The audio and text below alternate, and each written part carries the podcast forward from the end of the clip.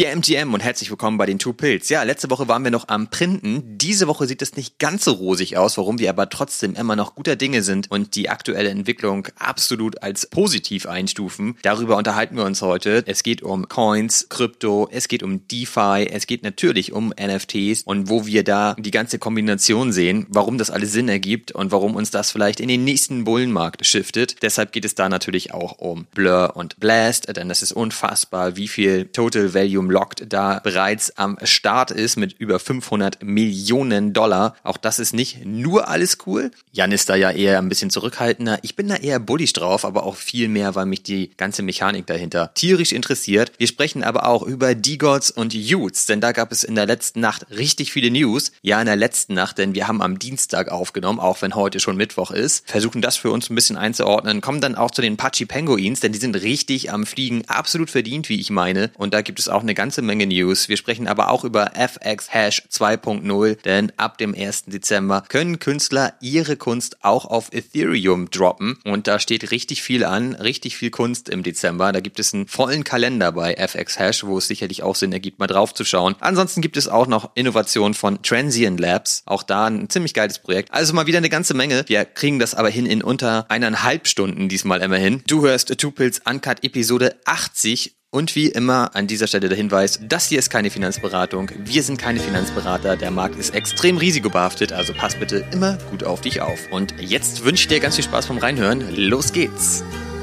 Can't make my mind up, fuck choosing, cause I want it all. Some of them wanna play, me and mine wanna ball. I had a vision that my MetaMask had 7 zeros. Some of them want the cash, I'd rather had a crypto. I got my dippies with me. Moinsen, guten Morgen! Guten Morgen, Olli. Na, was geht ab? Oh, noch nicht so viel. Spät aus dem Bett gekommen. Jetzt bin ich hier, freue mich. Durch den Schnee gekämpft, hinter dem Winterdienst hergefahren, um zu dir zu kommen. Das war nicht so einfach, ne? Das war ein Highlight.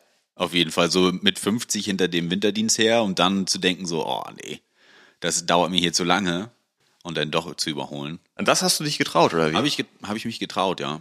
Also man muss ja sagen, weil Kiel wird ja jedes Jahr neu überrascht vom Schneefall. Wenn ja so 2 Zentimeter Schnee fallen, dann geht hier erstmal gar nichts mehr. Ne? Stimmt, alles fällt aus. Bahn, oh, Hände hoch, wir können hier erstmal gar nichts. Müssen erstmal unsere Leute auf die Bahn schicken, auf die Gleise, um Schnee zu schippen, gefühlt.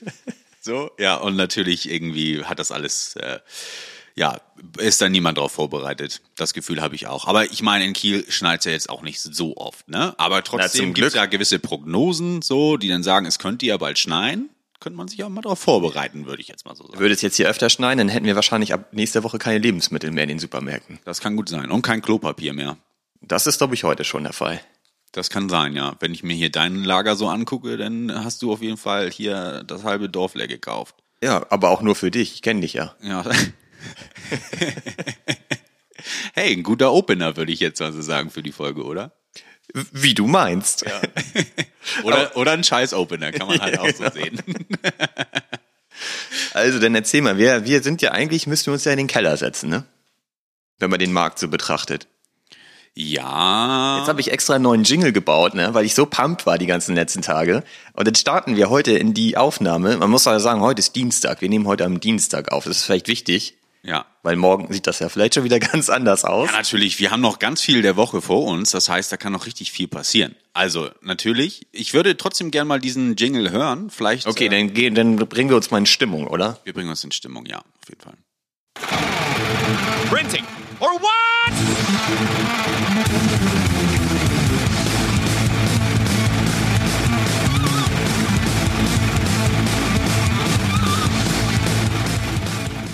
Also, was bist du denn am Printen? Verluste. Ich printe Verluste, habe ich gerade mal nachgedacht. Steuervermeidungsmodell. Man kann ja, genau.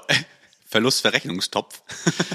Aber das schockt jetzt nicht. Also jetzt habe ich den Jingle extra geändert von unserem langweiligen 2-Minutes-Crypto-Jingle und dann kommst du mir hier mit Verlusten. Ich weiß noch, wie du mir den stolz präsentiert hast in der Zeit. Da war ich auch genau gut, in der Stimmung vorgestern. Voll gut. Der ganze Markt war noch super und ich dachte so, ey, der passt ja richtig geil. Und jetzt spielst du den und denkst mir so, ah, scheiße, ey. Der Markt ist auch so schnelllebig, ne? Ja, voll. Also tatsächlich ist ja bei Bitcoin und ETH nicht viel passiert. So, also ich glaube, die Market Maker haben wirklich die letzte Folge gehört, als ich so optimistisch war und meinte, dass ballert bald den Deckel hoch. Und ich bin da guter Dinge, dass wir da bald fliegen. Witzigerweise ist es danach ja dann auch so passiert, dass sie die neuen, ich sag mal, kurzfristige neue Highs ausgetestet haben, aber uns dann halt auch wieder geärgert haben und direkt wieder in die Range zurück sind. Ne? Das heißt, ich würde mal sagen, so ETH und Bitcoin ist momentan am Konsolidieren. Bisschen langweilig, so. Altcoin-Shitcoin-Markt hat natürlich einen kleinen Dämpfer jetzt auch abbekommen. So auch mein Portfolio. Ja, ich bin jetzt nicht ganz so euphorisch mit den Positionen, die ich jetzt momentan habe, aber glaube, es gibt auch wieder bessere Zeiten. So, und für mich heißt es jetzt nicht, okay, es geht jetzt bergab, sondern eher neutrale Lauerstellung. Und Olli lacht mir hier gerade ins Gesicht, weil er denkt so, ja, er muss es ja jetzt sagen. Ja, oder irgendwie. Was willst du denn auch sonst sagen? Ja. Du kannst ja jetzt nicht sagen, naja, es läuft gerade nicht und das wird auch für immer so bleiben. Nein, es läuft gerade nicht, das kann ich so sagen, ja, aber es wird nicht für immer so bleiben. Das kann ich auch so sagen. Also da bin ich mir auch sicher und ich muss halt auch mal sagen, dass ich die letzten Tage ganz schön gehypt war, weil ich ja von Tag zu Tag tiefer in die Materie einsteige, was ja gar nicht zu vermeiden ist. Und das bringt natürlich schon wieder wahnsinnig viel Spaß, wenn man irgendwie alle Stunde oder so sich dann mal sein Portfolio anguckt und sieht, Alter, das geht nach vorne, ey. Und eine Stunde später guckt man wieder drauf, oh, minus 10%. Ja, aber die letzten Tage war das ja, oder sagen wir mal seit der letzten Aufnahme war das ja nicht so. Und da war ich wirklich so in dieser Jingle-Stimmung. Da dachte ich die ganze Zeit, Alter, geil, geil, geil, das geht nach vorne. Mich haben aber auch ganz viele Leute gefragt und haben mir immer geschrieben, gesagt, sag mal, meinst du echt, der Bullenmarkt ist wieder da? Und da meine ich immer so, nee, ich glaube jetzt nicht, dass das der Bullenmarkt ist, sondern es sieht halt jetzt einfach ein bisschen besser aus und man kriegt wieder ein bisschen dieses Gefühl, wie man das früher hatte und so. Aber ich glaube auch nicht, also ich bin nicht davon ausgegangen, dass wir jetzt wieder komplett hochballern ohne Ende und dass jeden Tag wieder richtig nach vorne geht. Deswegen, ich habe schon auch damit gerechnet, dass sich das wieder ein bisschen zurückentwickelt. Mhm. Ich finde das deswegen jetzt gar nicht so schlimm. Also natürlich hat man jetzt nicht diese super pumped Stimmung die ganze Zeit, weil das sich jetzt alles, also sieht halt auch wirklich ein bisschen langweilig aus, viel ist rot. Aber ich bin ja auch immer noch in dem NFT-Space und da ist halt das meiste grün. Das freut mich. Also was will man denn mehr? Für dich freut mich das auf jeden Fall. Ich bin ja auch ein bisschen aktiv in dem Space, von daher bin ich da auch froh.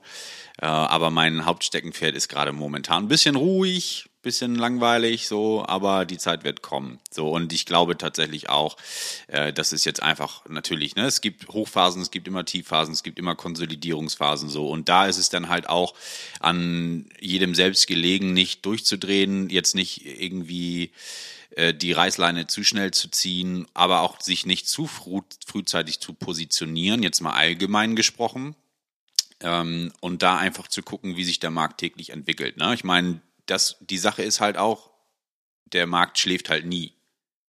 Und das heißt, auch am Wochenende ist Dienst, auch nachts wird gearbeitet, sage ich jetzt mal so.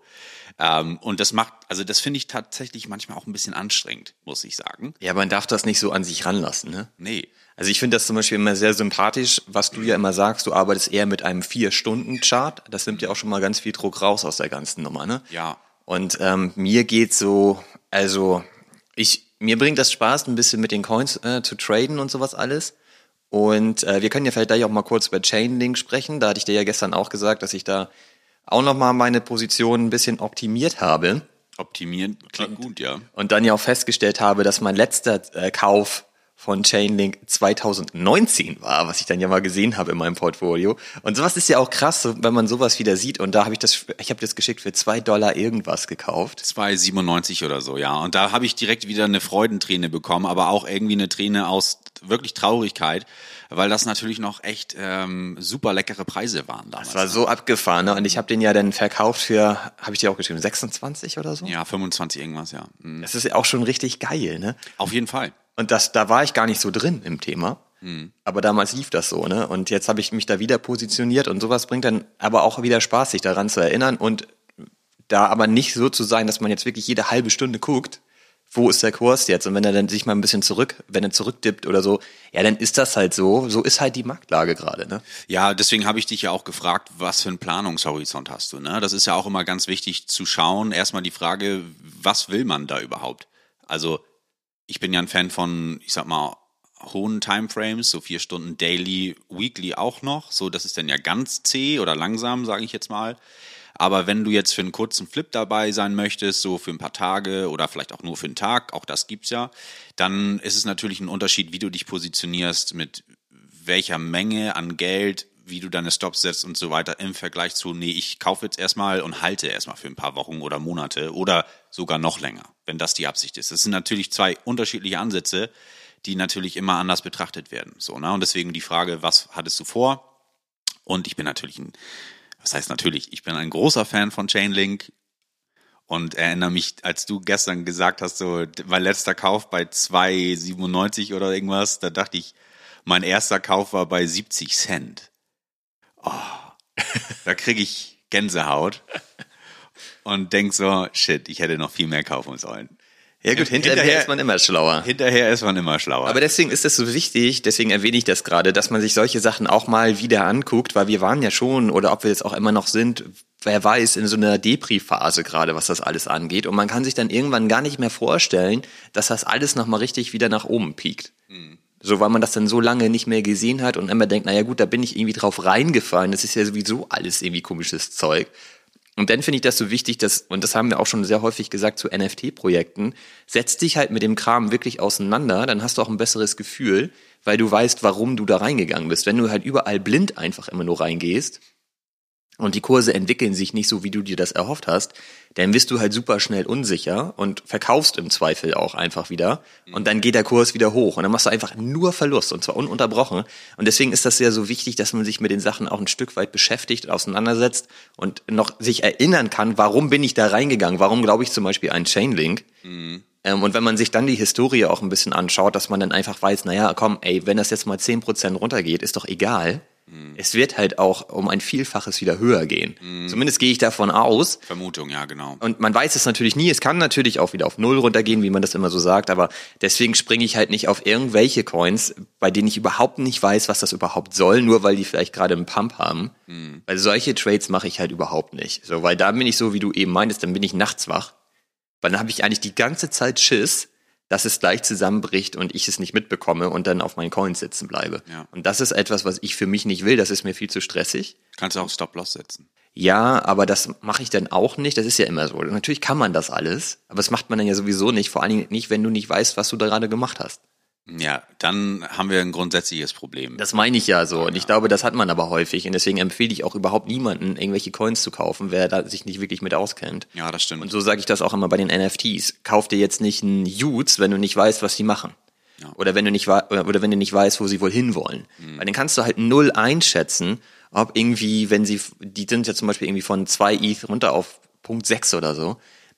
Ist das jetzt der Tod für das Projekt? Du musst halt wissen, wo wollen die hin, was ist die Vision und dann musst du für dich entscheiden, ob du daran glaubst oder nicht und dann kannst du das auch aussitzen, wenn so ein Floorpreis halt mal fällt. Mhm. Ich glaube, wenn du dich damit nicht beschäftigst, dann geht das nicht. Ja, also tatsächlich nochmal kurz, um auf den Kryptobereich zu sprechen zu kommen, das, was du gerade sagtest, ne? Was ist das für ein Projekt, was machen die, sehe ich da eine Vision, sehe ich da Erfolg in absehbarer Zeit oder auch in längerfristiger Sicht so, das ist, ich sag mal, eher so die längerfristige, auch in Anführungsstrichen, Investorenbrille.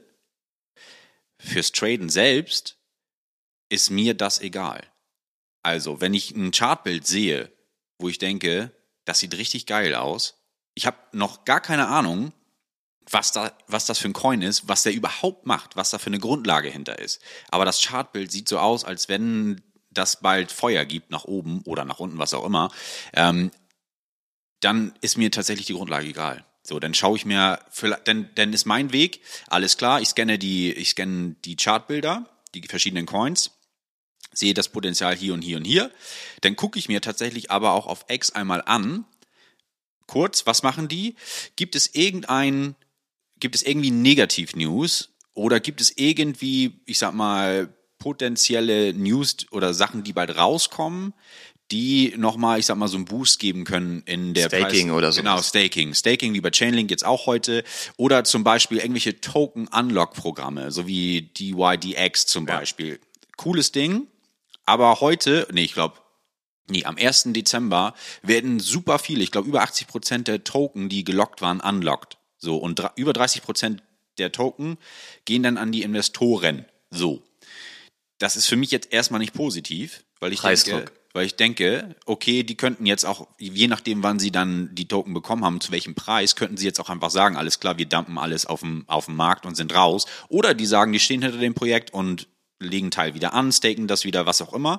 So, aber solche Sachen gucke ich mir halt vorher an, bevor ich blind kaufe, weil dann nützt mir meine Chartanalyse hier, technische Analyse auch echt nicht viel, wenn auf einmal irgendwie 20% der Coins auf den Markt gedumpt werden. Weißt du? Dann war das alles für die Katz. So, aber dann guckst du dir ja doch ganz schön viel an. Ich meine, das ist, glaube ich, mehr, als sich 99% der Leute angucken, was du gerade erklärst. Ja, trotzdem schaue ich mir nicht an, haben die jetzt fundamental eine Vision, hinter der ich stehe? Oder was ist das für ein Produkt? Ist das richtig cool? Ergibt das Sinn? Und so weiter. Die Fragen stelle ich mir nicht. Ich gucke mir einfach so Basics an. Gibt es irgendwelche kurzfristigen Situationen, die dafür sorgen, dass der Preis entweder stark fallen könnte oder sogar stark steigen könnte. So, und bei Chainlink ist es jetzt ja auch so, heute gibt es dieses Version 2 Staking, wird online gehen, sozusagen. Und da ist natürlich auch eine spannende Frage, was passiert dann? So, sind das positiv News? Oder ist es ein Non-Event, wo dann alle Leute sagen, ja, okay, ist eh eingepreist so in dem Token jetzt momentan. Also negativ ist das für mich jetzt nicht unbedingt, sondern eher positiv. So, und sowas bewerte ich dann halt auch. Aber wenn du jetzt sagst, du guckst dir so einen Chart an und dir ist der ganze Rest egal, während du dir tatsächlich aber trotzdem auf X die Bewegung anguckst, den Content anguckst und so weiter, das ist ja auch etwas, wo du dann reingehst und davon ausgehst, dass du super schnell mit Profits wieder rausgehen kannst, oder? Wie ist da dein Trading-Horizont? Also da gehst du ja nicht davon aus, dass du den 4 Wochen hältst. Nein, genau. Also ich gucke mir dann tatsächlich auch an, also ich gehe auch manchmal runter auf einen Stundenchart. So, und wenn das Bild, also ich sag mal das Chartbild auf dem Stundenchart oder im Stundenchart und 4-Stunden-Chart für mich ganz gut aussieht, das ist für mich kein, ich sag mal, Planungshorizont von mehreren Wochen. Genau, das sind für mich Stunden, Tage. Und das ist ja Stress. Und ja, wenn du ordentlich einen Stop setzt, Take-Profit setzt, okay, dann nicht. Das muss ich mir dann ja vielleicht nochmal ein bisschen angewöhnen, dass ich wirklich sage, okay, ich gucke mir die weitere Entwicklung an und setze mir aber halt einen Stop-Loss. Mhm. Und der funktioniert dann auch wirklich? Wenn die Liquidität weg ist, dann bringt dir das auch gar nichts, oder? Was meinst du mit, wenn die Liquidität... Also wenn du einen Stop-Loss setzt, aber es kauft dir keiner mehr den Scheiß ab? Ja, ich kaufe ja keine Coins, die so illiquide sind, dass ich keine Abnehmer mehr kriege. Guckst du dir die Market Cap dann an oder wie machst du das? Ich schaue mir auch Market Cap an. Ich gucke mir an, natürlich, wo kann ich die traden und wie ist die Liquidity. Ne? Wenn da jetzt irgendwie so ein Volumen von $60.000 pro Tag oder in 24 Stunden passiert ist, wow, und ich sehe, die nächsten Bits sind da irgendwie bei, ich sag mal, 20% unter, oder ich würde meine, wenn ich die Menge an Token kaufe und gucke dann, okay, ungefähr müsste ich dann, oder die nächste Buy-Order, um alle abzunehmen, sitzt irgendwie 20% tiefer, dann denke ich mir auch so, oh, das ist schon ziemlich riskant. Ja, aber guck mal, du guckst dir dann ja doch eine ganze Menge an, ne? Eben meintest du nur, ich sehe so einen Chart an, dann gehe ich da rein, aber... Nein, ich meine, also das war jetzt wirklich abgegrenzt zu fundamental interessant, wie ist die Vision, wie ist das Ziel, was machen die? Und natürlich ist Traden nicht einfach nur so, boah, das sieht geil aus, ich kaufe jetzt, drücke jetzt blind den Buy-Button. Das meine ich nicht. Nee, okay, da gebe ich dir recht, da gehört noch viel mehr dazu, als jetzt einfach zu sagen, boah, ich glaube, das sieht ganz cool aus, hier, die Flag löst sich bestimmt nach oben auf, ich kaufe, so, oder beim Retest oder was, und das war's, so, nee, das ist nur die halbe Miete. Deswegen ist es auch so komplex zu traden und auch gar nicht so einfach, weil wenn es so einfach wäre, würde es ja halt jeder Hans und Franz machen, weißt du? Und auch jeder Hans und Franz super viel Geld damit verdienen. Das ist ja aber auch nicht so. Das ist ja, ich sitze ja auch nicht erst seit einem Jahr an den Charts, sondern das ist ja auch hartes Lehrgeld, was da reingeflossen ist, tatsächlich über die letzten, warte mal, ja, 2010 habe ich angefangen mit Traden tatsächlich. Ja, und dann auch traditionelle Märkte. So. Genau, und aber das ist halt auch schon easy, ja. Das ist auch schon so lange her, weißt du? Und ich behaupte jetzt nicht, dass ich ein Profi-Trader bin, so, ne? Sondern das ist natürlich echt alles, da gehört noch viel mehr zu. Aber man entwickelt halt so ein gewisses Auge und so ein Gefühl, um solche Sachen, die du gerade alle aufgezählt hast, relativ schnell erfassen zu können, ne? Wo vielleicht jemand anderes einen Tag lang sich das alles angucken muss und dann ist die ganze Nummer schon wieder vorbei. Mhm. So schnell kann es ja auch manchmal gehen.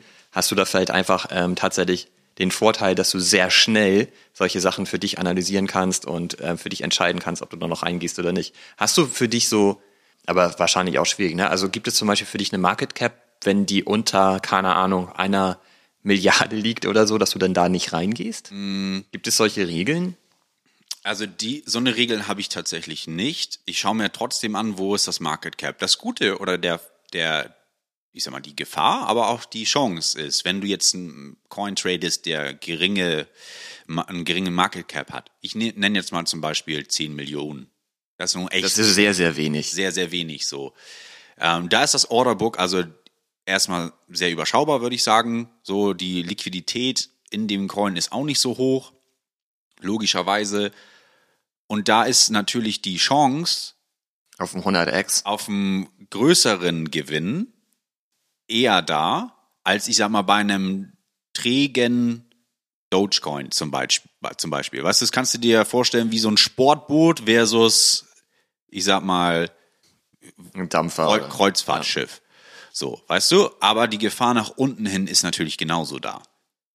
So, dass es nicht abgesichert ist durch viele Holder oder viele Trader. So, und dass es dann natürlich auch Leute gibt, die dann schön den Preis manipulieren können. Und da ist die Gefahr natürlich auch groß, ne? Das heißt, Coins mit einem geringeren Market Cap sind anfälliger für richtig krasse Ausschwankungen. So, und was ich auch oft beobachte ist, da gucke ich auch gerne mal drauf, wer publiziert, ich sag mal, Coins, also Posts zu Coins, bei X zum Beispiel, mit geringem Market Cap, weil die ja auch Einfluss darauf haben, was dann mit diesem Market Cap passiert. Umso mehr dann tatsächlich. Umso mehr, genau. Und da stelle ich mir auch immer die Frage, okay, was ist deren Sinn dahinter? Stehen die hinter dem Projekt, hinter der Vision, hinter, ich sag mal, dem Fundamentalen, was da steht? Oder pumpen sie nur ihre eigenen Bags? Oder haben sie vorher sich schön eingedeckt, so im stillen und heimlichen Kämmerlein, so, und sagen, okay, und jetzt geht die Maschinerie an. Den Coin finde ich super geil, geht alle rein. Der ist, jetzt ist er aber vielleicht bei 10 Cent oder so. 2025 ist er bei $3 und dann gibt es ja wirklich Leute, die dann das glauben, weil sie ja natürlich auch dem Trader oder dem Account vertrauen, so, und gehen dann da rein und blind, genau, kaufen den dann und dann denkt der sich so, alles klar, mein Ziel 100% oder was auch immer, wahrscheinlich sogar noch mehr, ist jetzt erreicht, dadurch, dass ich den Coin geschillt habe, so, und dann gehe ich da raus. Und dann macht nach mir die Sinnflut, weißt du, ist dann auch egal. Und das wird häufig gemacht, leider. Bin ich auch schon drauf reingefallen. Ja, glaube ich sofort. Und da muss man halt wirklich ganz genau und sehr genau hinhören. Und weil wir gerade über Market Caps und du hast ja Doge erwähnt, im letzten Bull hatten die halt 70 Milliarden Dollar Market Cap zum Beispiel. Ne? Vielleicht auch nur mal für alle Zuhörenden, um das schon mal ein bisschen einordnen zu können, was das auch für Summen sind, die da halt einfach am Start sind. Ne? Ja, und wenn ich mir jetzt überlege, okay, ich schaue mir dann natürlich auch mal die Market Caps an, wie viel Potenzial besteht da so für mich, wenn ich in einen Trade gehe oder auch vielleicht ein bisschen mittelfristiger, vielleicht sogar auch Monate da Geld reingeben möchte, schaue ich mir natürlich auch an, wie viel Potenzial besteht da nach oben. So, und wenn ich jetzt einfach mal stumpf die Zahlen anschaue, Dogecoin, Market Cap von jetzt, keine Ahnung, mehrere, 10 Milliarden, glaube ich. 7. Aktuell weiß ich das gar nicht. Ja, müsste ich gleich mal gucken. Also sehr hoch. Und wie viel Geld muss da reinfließen? Neues Geld. Ne? Also das darf man ja nicht vergessen. Da muss ja neues Geld reinfließen, damit dieser Coin entsprechend steigt. So. Die gleiche Menge an Geld könnte in einen anderen Coin fließen, zum Beispiel, und der würde ungemein mehr steigen. So. Und das schaue ich dann natürlich auch. Wie viel Potenzial hat das quasi, wie viel Geld muss da reinfließen, damit ich zum Beispiel, keine Ahnung, 30-40% mache oder so. Also ist jetzt nur eine, ich sag mal, eine vorsichtige Prognose, Vorausschau, so, inwieweit die Wahrscheinlichkeit da ist, so kurzfristig. Aber es geht halt wahnsinnig schnell, weil da kann man vielleicht mal kurz einstreuen, Blast. Ja, da haben wir ja letzte Woche drüber gesprochen und das ist ja auch immer noch gerne gesehen, die Nachrichten, die gehen ja die ganze Zeit immer noch hoch und runter, auch auf X und so weiter. Und die haben halt gestern nochmal einen aktuellen Tweet rausgeschrieben und ich glaube, in der letzten Woche haben wir gesagt, dass Blast es unfassbarerweise geschafft hat, ein TVL von 140 Millionen hinzukriegen in 2 Tagen. Und sie sind halt jetzt, gestern habe ich aktuell nochmal geguckt, bei 570 Millionen. Das ist wirklich krank. Und ich hatte das letzte Woche auch nochmal rausgesagt. Solana hat, glaube ich, 620. Also das ist unfassbar, wie schnell die so viel Geld da reingepumpt haben in ihren Smart Contract. Und das wird jetzt ja gerade sehr stark kritisiert, dass sie noch gar kein Layer 2 haben und es gar kein gar keine echte Bridge ist. Ich habe auch gesehen, du hast meinen Invite-Code immer noch nicht genutzt. Nee. Was ist los, Jan? Das gibt's doch gar nicht. Ich habe da immer noch, ich sag mal, Bedenken. Nenne ich es jetzt einfach mal ganz vorsichtig so. Ich weiß nicht. Also ich freue mich für alle, die dabei sind, ne? Und für alle, die da super viel Geld machen oder dann beim Airdrop echt, keine Ahnung, sich da eine goldene Nase verdienen, ne? Sagt man das so? Ich glaube schon. Auf jeden Fall. Aber für mich ist das so, ich weiß das nicht. Ich habe schon leider so viel Scheiße mitgemacht in diesem Bereich, ne? Dass ich denke so, Alter, das kann nicht wahr sein. Und da hänge ich gerade noch, ne? Und du die ganze Zeit so, ey, schickst mir denn so irgendwelche Posts da und hier TVL wieder gestiegen und der hat jetzt, keine Ahnung, 10.000 ETH da reingepumpt oder 1.000 oder so und ich denke mir, oh Leute. Genau, das ist OSF, der ja auch die Racked Guys rausgebracht hat, da hatte ich ja auch vor ein paar Wochen berichtet, dass ich mir so einen gekauft habe, der hat auch mal eben 1.000 ETH darüber geschoben. Was man denn mal eben so macht. Ja, das ist ja, sind ja auch nur 2 Millionen oder so, ne, Dollar. Ja, Stand jetzt ja. Das kann man natürlich mal machen, also es berichten total viele darüber. Es ist auch einer der Hauptinvestoren, die haben sich jetzt mal kritisch dazu geäußert und haben gesagt, das ist jetzt auch nicht mit denen unbedingt aligned, was die gut finden, dass halt so ein Ponzi-Scheme implementiert hat und eben tatsächlich das als Bridge bezeichnet, während es gar keine echte Bridge ist und im Grunde genommen halt das Geld einsammeln 3 Monate bevor überhaupt irgendwas gelauncht ist und die da ja jetzt erst dran arbeiten und da jetzt eben schon knapp 600 Millionen US-Dollar rübergeschoben wurden, die da ja jetzt mindestens bis Februar tatsächlich gefreezed sind. Also das kriegt halt keiner zurück.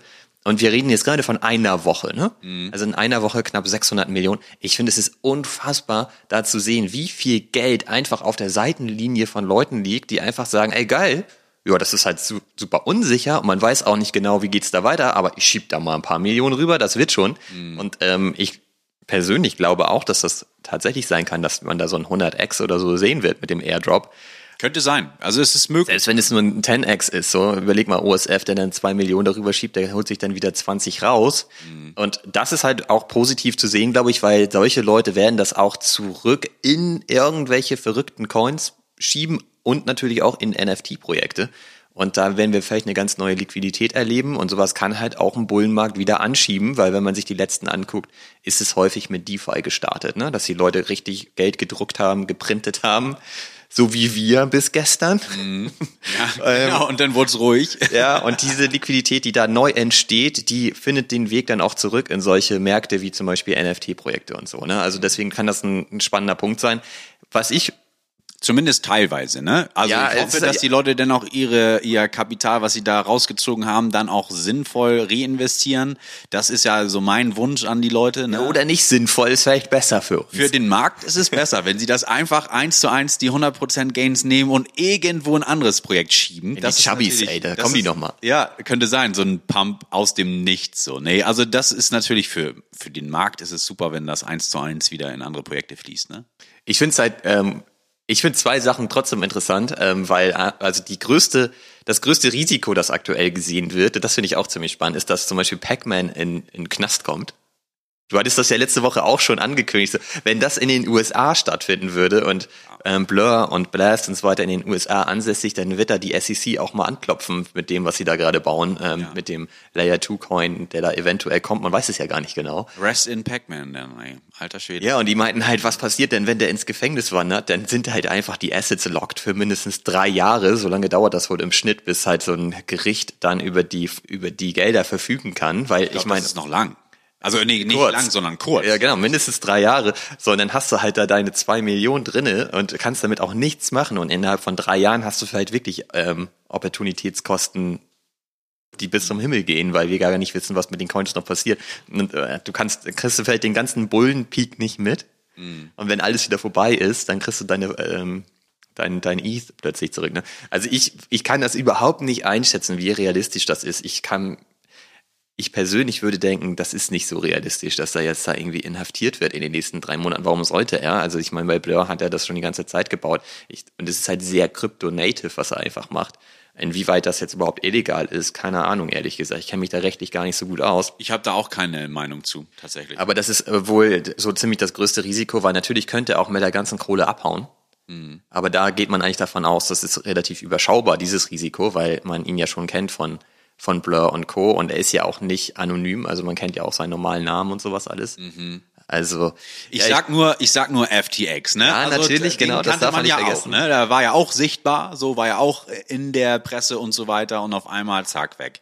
Also im Sinne von weg, er hat sich ja nicht versteckt, ne? Also da war der Schaden nochmal deutlich höher als das, worüber wir jetzt hier gerade sprechen. Du, ich habe da auf dem Weg, als ich nach Hamburg gefahren bin, habe ich darüber nachgedacht. Und dann dachte so, okay, vielleicht ist Blur auch, sag mal so, die erste Phase eines großen Plans gewesen. Jetzt kommt Schritt 2 und 3 und 4 und irgendwann sagt er, alles klar, das langt mir jetzt hier, Tschüssikowski. So, kann sein. Und da dachte ich so, da könnten 500 Millionen ja schon mal eine Summe sein, die da vielleicht ausreichend ist. Ist auf jeden Fall ganz nett. Ich glaube, da kann Richard Hart von Hex oder wie der heißt da auf jeden Fall sich mal nochmal eine Scheibe von abschneiden. Ich meine, der flieht ja jetzt auch momentan vorm Start. Ich weiß nicht, ob du das mitbekommen hast. Nee, habe ich nicht. Ja, den suchen sie ja. Okay. Vergeblich. Aber Hex kennst du? Ja, das kenne ich, ja. Ja, und der postet da immer so fleißig, dass er sich wieder 2 Millionen Ketten und sowas ja, ist so geil, gekauft oder? Hat. Sitzt er in seinem Rolls-Royce, den er auch gerade neu gekauft hat, oder Lady Gaga Premium Champagne Version und so, weißt du, aber sie finden ihn nicht. Die finden ihn nicht, nee. Es ist halt schwierig. Das ist super, denke ich mir, Mann. Das ist auch wieder typisch für diesen Space, weißt du? Da kommen leider die ganzen Ratten in Anführungsstrichen kommen da dann halt auch rein. Jetzt haben wir wahrscheinlich in einer halben Stunde alles abgerissen, was ich versucht habe, ein Jahr lang aufzubauen, nämlich dass ein bisschen Seriosität in dem Space steckt. Aber ja klar, also ich bin wirklich gespannt, wie das dann mit Blast weitergeht. Ich glaube, das funktioniert. Ich habe da aber auch nicht viel Geld drin. Ich habe immer mal überlegt, jetzt mal was nachzuschieben. Tatsächlich muss man sagen, ist man jetzt ein bisschen zu spät, weil der Multiplier eigentlich vorbei ist. Jetzt kann man das natürlich immer noch machen und das zählt auch immer noch, aber natürlich deutlich weniger als noch vor ein paar Tagen. Mhm. Und schade, also ich hatte gerade mein Kapital bereitgelegt. Dafür. Du hast dich doch noch nicht mal angemeldet, Vogel, ey. Da bist du echt zu schisserig, ne? Ja, also da bin ich halt vielleicht auch ein bisschen schüchterner geworden, was das angeht. So, ich passe jetzt eher auf mein Kapital auf, sage ich mal so, als jetzt zu Beginn. Ne? Ich habe halt, hab halt ein bisschen überlegt, so allgemein, und mich würde da echt mal interessieren, wo du so eine Linie hast bei dem, also am Ende ist ja alles vom Bitcoin abhängig irgendwie. Wenn der nach vorne marschiert, dann zieht alles mit. Wenn der runtergeht, erstmal nicht. Tatsächlich. Also das ist ja so, na klar, also mittelfristig stimmt das so, aber es gibt ja immer gewisse Coin-Rotations so, ne? Also oder ich sag mal Kapital-Rotations. So, wenn Bitcoin die Nase vorne hat, dann zieht er erstmal durch, so alle anderen bluten erstmal. ETH und alle anderen natürlich auch. Die sind super abhängig vom Bitcoin. So, wenn der sich mal wieder beruhigt und nicht pumpt, dann zieht alles nach. Genau, das ist so eine klassische Beobachtung oder ich sag mal Reaktion. Aber allgemein kann man, glaube ich, sagen, dass der ganze Markt sich nicht richtig nach vorne bewegt, wenn beim Bitcoin nicht viel passiert. Das stimmt. Siehst du irgendwo eine Linie, die er durchbrechen müsste, damit ein richtiger Ruck passiert? Ich glaube, es gibt, also du meinst... die er so durchbrechen müsste, um wirklich zu sagen, ja, jetzt gibt's Schub. Einen gewissen Wert, ja. Meinst du? Also es gibt ja so gewisse psychologische Grenzen. So, ne? So klassische 50.000 wäre meiner Meinung nach wieder so ein Meilenstein, wo diese Leute sagen, boah geil, der ist jetzt wieder über 50.000 $. Da müsste er hin, damit wirklich dieser Schub entsteht. Das ist ja schon ein Weg, ne? Ja, natürlich ist das ein Weg. Ich würde das ist nur Beiwerk. Ich würde sagen, so 50.000 und 100.000 sind so psychologische Barrieren. Genauso auch im negativen Sinne. Oh, der hat jetzt, keine Ahnung, 20.000 durchschlagen, jetzt geht's auf 5. So, dann kommen ja wieder die ganzen Duma-Leute raus und sagen, ja, die Bitcoin-Welt geht unter. So, das spielt natürlich, Psychologie ist ein großer Teil des ganzen Marktes. Das ist einfach so. Nicht nur Krypto, sondern auch allgemein Aktien und Co. Psychologie spielt immer eine Rolle. Ich würde das nicht an einer Summe festmachen unbedingt, sondern eher an Events, die passieren, die dafür sorgen, dass wieder mehr Wallung in den Markt kommt. Und das ist zum Beispiel so ein ETF-News. Ja, okay. Gut, das hatten wir ja alles schon mal. Hatten wir schon, so, aber trotzdem, deswegen sage ich nicht, nur weil er jetzt bei 50.000 ist oder 50.000 überschreitet, dass es dann auf einmal wie von Zauberhand weiter nach oben geht. Daran glaube ich nicht tatsächlich. Es kann sein, dass es, ich sag mal, bei den einen oder anderen, die damals mal im Game waren, wieder rausgegangen sind, weil sie Verluste gemacht haben oder was auch immer, oder bei allen neuen, dafür sorgt, dass es mehr in den Kopf gerät und die darüber nachdenken, oh, jetzt kann ich ja auch mal investieren. Ist ja nun mal so, ne, dass viele Leute... Der Boden ist erreicht. Viele Leute kaufen ja nicht dann ein, wenn Blut auf der Straße liegt, sondern eher, wenn der Hype-Train wieder voll in Wallung ist. So. Und das wäre so ein Ding mit dem Preis. Aber für mich mache ich das eher an Events fest, tatsächlich. Okay, gut, das hängt ja auch dann stark miteinander zusammen. Also wenn die Events positiv sind, dann wird der Kurs ja auch nach oben gehen. Ja. Das, was ich mich halt die ganze Zeit ist, so ein bisschen frage, und das liest man auch viel, ist halt so, was ist das nächste Narrativ, das halt dazu führt, dass das richtig abgeht. Mhm. Ne, also auch im NFT-Space und so weiter. Und ich habe für mich so ein bisschen festgelegt, dass ich glaube, dass so DeFi in Verbindung mit NFT einfach das nächste Ding sein wird, wo es richtig abgeht. Und deswegen bin ich halt so ein bisschen angefixt von Blur, Blast, Flooring genau auch, weil bei Flooring nicht ganz so sehr, also bei Flooring auch, aber bei Blast ein bisschen mehr, weil die schon lange da sind. Mhm. Also für unseren Space, für die Verhältnisse in unserem Space sind die schon lange da und haben auch bewiesen, dass die was können. Flooring ist ja noch sehr neu. Auch der Typ, der das alles macht, ist ja noch sehr unbekannt insgesamt. So, ob das richtig geil wird, wenn da auch richtig Volumen drauf ist, das muss er erstmal beweisen. Ne? Ich finde es natürlich super interessant, dass er mit NFTs im Grunde genommen DeFi-Mechaniken implementiert, die wieder anders sind, als man es vorher kannte. Aber am Ende ist es so, und das habe ich auch schon länger angekündigt, dass ich mich gerade versuche, sehr stark in DeFi einzugraben, weil ich einfach die ganzen Mechaniken und so endlich mal richtig verstehen möchte, damit ich sie auch nutzen kann, wenn der Markt jetzt halt wieder aufwacht.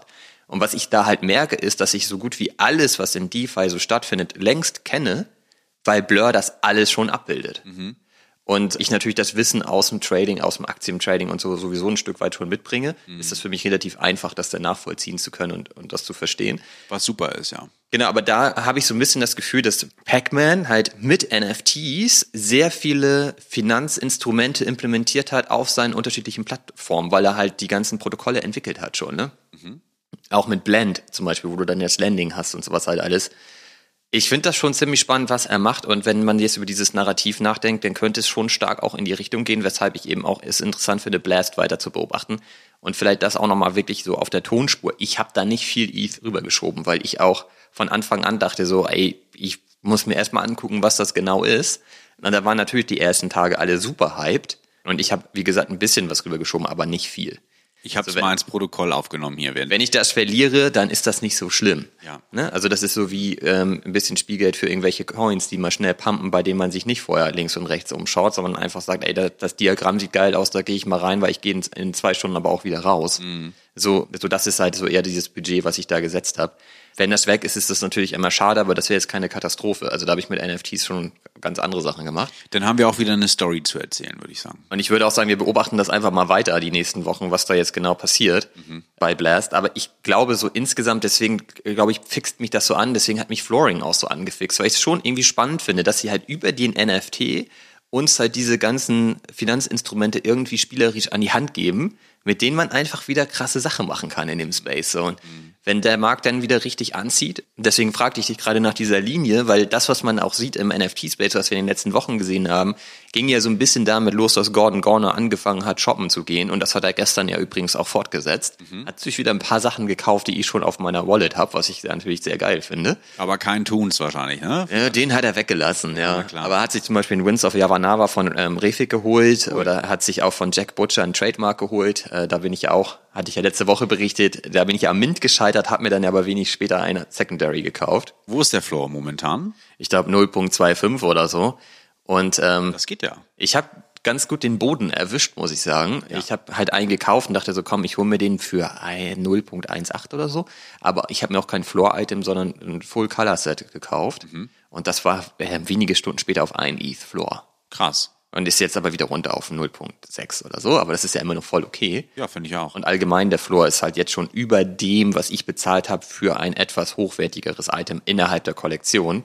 Ist auf jeden Fall auch spannend, hat er sich auch geholt, aber worauf ich jetzt eigentlich hinaus wollte, ist, dass man dann sieht, okay, Leute kaufen wieder in Kollektionen ein und dann kommt so ein bisschen dieser Trust zurück. Leute denken, okay, jetzt ist der Boden wohl erreicht, jetzt gehe ich auch mal wieder shoppen, und was wir ja sehen ist, Volumen ist sofort hochgegangen. Mhm. Deswegen hatten wir ja auch eine gute Zeit die letzten Wochen. Und ich habe ja auch erzählt, dass ich ein paar Sachen gemintet habe, die direkt irgendwie ein 5x und so hingelegt haben. Das haben wir davor ja schon sehr lange nicht mehr gesehen.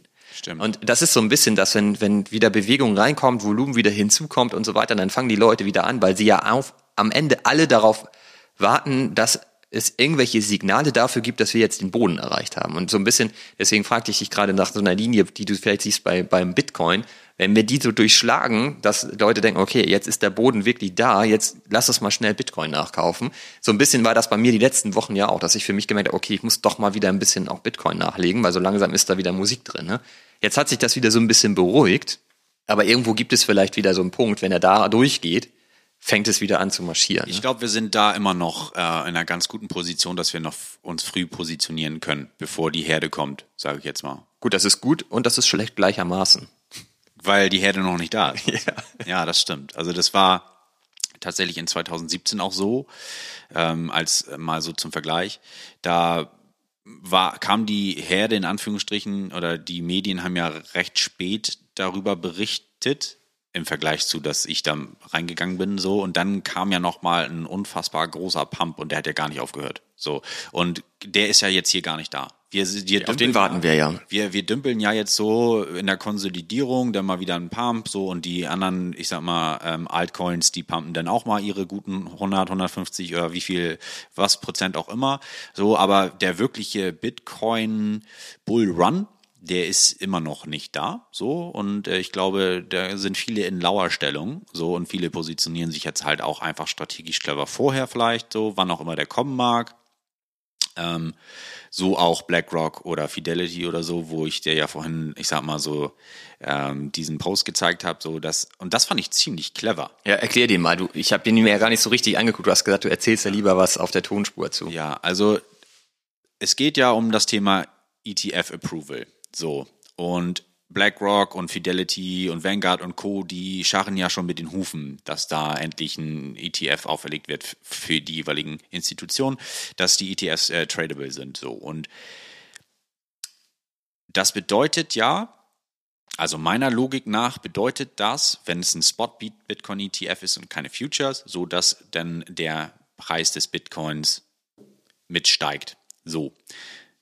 Damit der Preis jetzt nicht, bevor sich die Institutionen jetzt vorher schon positionieren, unfassbar doll steigt, weil die ja nicht immer nur 1, 2, 3 Bitcoin kaufen, sondern halt schon ein paar mehr, um sich vorher einzudecken für diesen Bitcoin-ETF-Approval, damit sie den Markt nicht zu doll ausarten lassen, damit es nicht vorher schon zu krass im Preis steigt, gibt es jetzt so die Theorie, dass sich, ich sag mal, BlackRock und Co. so ein bisschen in die Richtung Bitcoin Mining einkaufen und da schon positionieren, damit der Preis des Bitcoin nicht durch Spotkäufe halt unfassbar doll steigt, wenn die sich eindecken, sondern die halt, ich sag mal, in die Mining-Branche gehen und sich damit vollsaugen, vorher schon, einkaufen, aufkaufen, was auch immer. Und wenn dann Bitcoin ETF Spot Approval kommt, dass sie natürlich, ich sag mal, direkt an der Quelle sitzen. Und nicht irgendwie sich vorher, ich sag mal, über normale Exchanges oder OTC-Deals oder was auch immer mit Bitcoin eingedeckt haben. Das heißt, das ist so ein etwas, ich sag mal, die kaufen nicht die Schaufeln für den Markt, sondern die kaufen die Fabriken, die Schaufeln produzieren, auf. Smart. Und als ich das gesehen habe, dachte ich so, boah, krass, ja. Und die Hashrate, also von Bitcoin, die ist ja auch echt krass gestiegen. So, und tatsächlich gibt es so ein historische Hashrate to USD Ratio, die besagt, dass Bitcoin jetzt eigentlich idealerweise so bei 55 bis 58.000 Dollar stehen müsste. Im, ich sag mal, prozentualen Anstieg der jetzigen Hashrate. Das ist noch nicht so. So, und die Frage ist, wie lange bleibt da der Deckel drauf? Wie können die das denn schaffen, dass da ein Deckel drauf ist? Das habe ich jetzt noch nicht ganz verstanden. Naja, also das ist ein bisschen komplexer. Hau raus, ich kann das vertragen, du. Ja. Es ist ja schon 10:30. Also ich sag mal so, man kann den Preis ja auch auf einem gewissen Niveau halten, wenn andere Leute gewisse Mengen an Bitcoin haben und die dann einfach auf den Markt dumpen und den Preis niedrig halten. So. Achso, weil sie dann auch vielleicht sogar Verluste damit machen?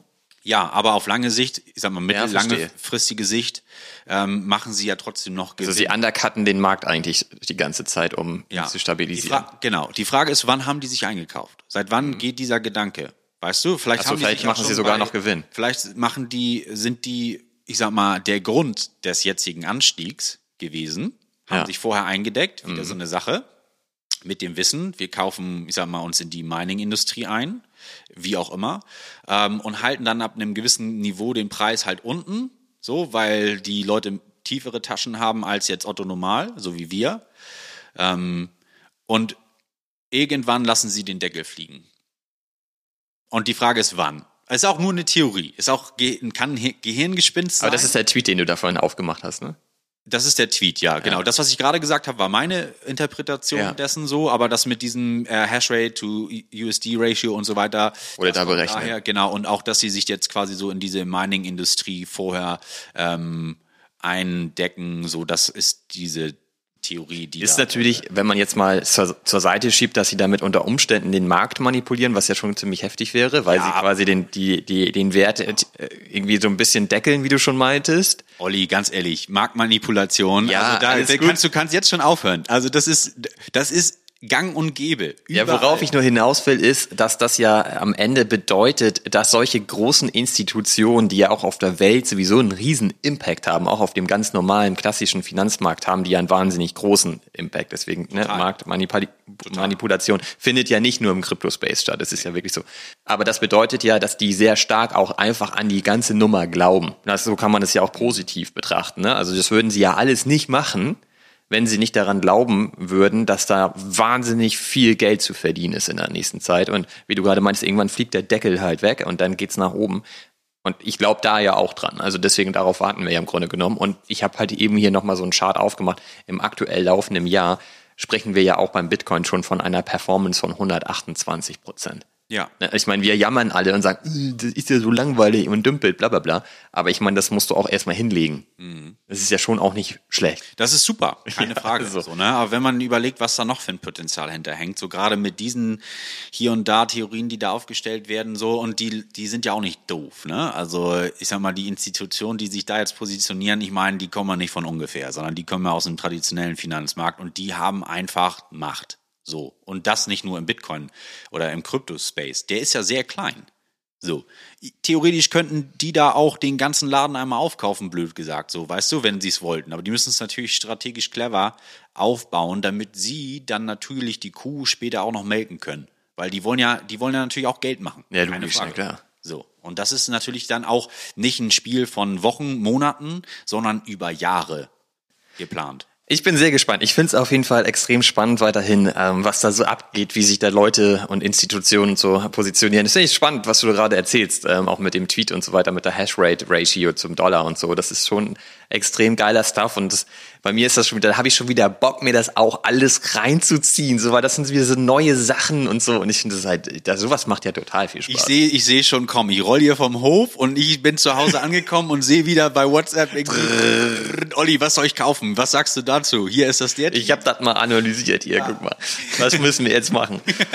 Genau. Ja, weil sowas bringt auch total Spaß. Also ich finde, das ist ja auch viel geiler, weil, weißt du, du kannst hier so einen Chart aufmachen und so, aber so diese ganzen Theorien auch einfach so ein bisschen zu lesen und darüber nachzudenken und sich sein eigenes Bild zu machen, sowas macht auch Spaß. Also absolut. So, darauf habe ich Bock. Und das zeigt für mich auch, dass das halt nicht nur, ich sag mal, stumpf, unprofessionelles Gambling ist, ja, sondern dass das wirklich auch, ich sag mal, von großen Leuten, die ja, ich sag mal, auch in traditionellen Märkten unterwegs sind, halt auch gesehen wird und die das auch nutzen wollen für sich, so, und dass da halt auch Substanz hinter ist, in Anführungsstrichen, so, ne, und nicht einfach nur Magic Internet Money, so ist, was es vielleicht früher mal war, keine Ahnung, kann man jetzt drüber diskutieren oder nicht. Ich finde, das gewinnt an Fahrt, an Seriosität dann auch so. Und das macht's dann am Ende auch aus. Und das, wie du sagst, das macht super viel Spaß. Ich finde Traden insgesamt richtig geil natürlich, aber ich sag mal, fundamental alle Faktoren, ich sag mal, auf Metaebene mit hinzuzuziehen, das macht das Ganze dann für mich auch am Ende aus.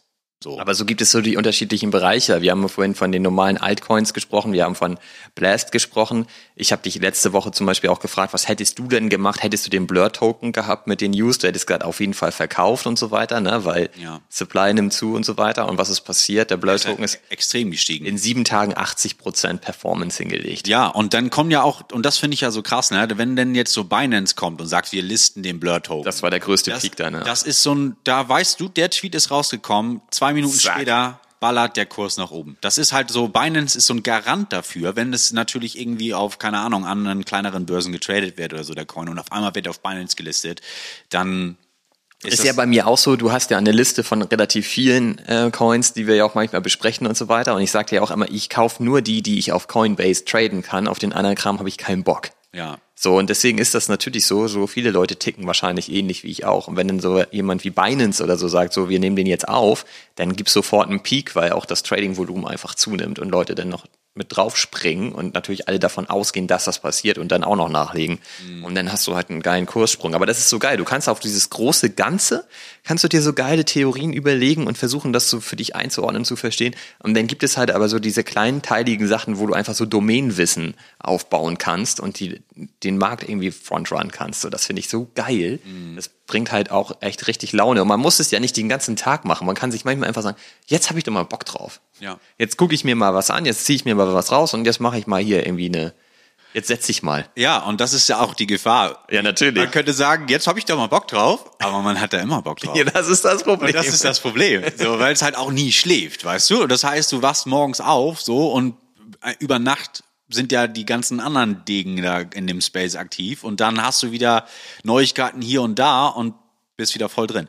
So, und das ist natürlich im Vergleich zum traditionellen Markt, ne, denn natürlich auch, die sind ja auch mal geschlossen, am Wochenende nicht und so weiter. Die lassen einen mal in Ruhe, ja. Lassen einen mal in Ruhe. Der Markt lässt sich halt einfach nicht in Ruhe. Wenn du da nicht selbst den Riegel vorschiebst, dann hast du da echt 24/7, so wie dein Pullover hier gerade mich anschaut, mit cool 24/7. Ist auch von den Dudes übrigens. Von den Dudes, Shoutouts an die Dudes hier nochmal an dieser Stelle. Dann hast du da keine ruhige Minute. Ne? Na klar, also theoretisch. Genau, aber weißt du was, diese ganze Nummer führt bei mir dazu, dass ich mehr Ruhe habe, weil vorher war ich halt so, dass ich mir den ganzen Tag von morgens bis abends irgendwelche NFT-Projekte angeguckt habe. Mhm. Und bei mir ist jetzt so total klar geworden, so mir bringt das halt Spaß, Coins auch zu traden. Mir hat es ja noch nie Spaß gemacht, irgendwie NFTs wirklich richtig zu traden. Hast du schon gesagt, ja. Und jetzt ist es halt wirklich so, jetzt gucke ich mir so lieber NFT-Projekte an, die mir gefallen, um die zu verstehen. Und da kannst du ja auch dann Spaß mit haben auf andere Art und Weise. Und das beruhigt mich an der Stelle aber total, dass ich halt zum Beispiel coole Kunst sammle und so. Und das macht dann einfach Spaß und die bleiben dann so liegen und dann ist gut.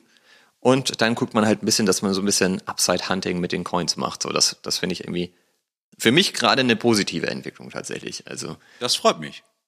Vielleicht sollten wir jetzt mal anfangen, über NFTs nochmal zu sprechen, die letzten 5 Minuten. Ja, wie weit sind wir jetzt inzwischen schon? 50 Minuten erst, also alles entspannt. Nein, 50 Minuten? Wir haben schnell gesabbelt, du. Ach du Scheiße.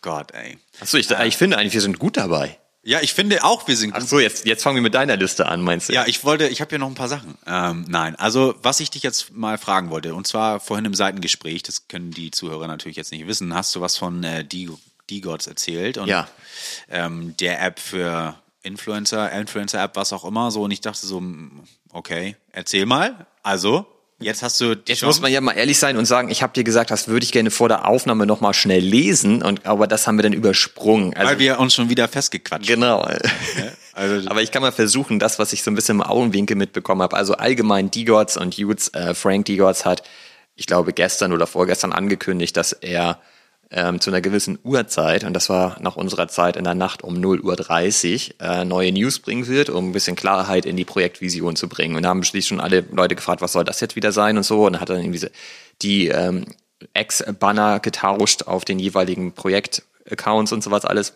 Und man wusste nicht genau, was passiert. Und viele haben sich auch wirklich schon Sorgen gemacht, dass es wieder irgendwie so ein Bullshit-Kram ist und der Floorpreis einfach noch weiter nach unten rauscht. Ich habe ehrlicherweise auch ein bisschen geguckt, was jetzt gerade da mit den Preisen passiert, weil ich habe immer noch meinen Yoots. Mhm. So, und der ist ja auch ein bisschen unter Wasser tatsächlich. Aber er ist ja ein guter Taucher, oder? Ja, allerdings weiß man nicht so ganz genau, wie lange die Luft anhalten. Ja, und wo die Reise dahin gehen soll. Ne? Okay. So, und jetzt habe ich heute so ein bisschen den Twitter-Thread schon mal gelesen von Frank DeGods. Er hat noch nicht alles bekannt gegeben, hat gesagt, er hört jetzt erstmal auf, die News zu posten und macht in 24 Stunden oder so weiter. Er hat noch ein paar Banger, die er noch aushauen will. Aber grundsätzlich geht es wohl jetzt erstmal darum, dass sie sich fokussieren auf ihre Stärken. Das finde ich ja schon mal allgemein gut. Und es ist ein bisschen das, was ich schon in den ganzen letzten Monaten immer versucht habe zu erklären, wo ich die Vision sehe. Und zwar versucht er im Grunde genommen die Influence Power der Holder-Community zu bündeln und dadurch einfach eine hohe Durchschlagskraft am Markt zu erreichen. Und dafür gibt es jetzt unterschiedliche Sachen, die er da macht. Zum einen gibt es, das finde ich persönlich jetzt nicht ganz so spannend, die Möglichkeit, in Real-Life-Events richtig fokussiert zu planen und durchzuführen. Also darauf wollen die sich total spezialisieren. Es gibt dafür neue Gruppen und Funds und sowas halt alles, Netzwerke und so, um dann in den jeweiligen Hubs international im Grunde genommen ist zu forcieren, dass sich die Holder wirklich in Real-Life treffen und da so ihre Power bündeln quasi.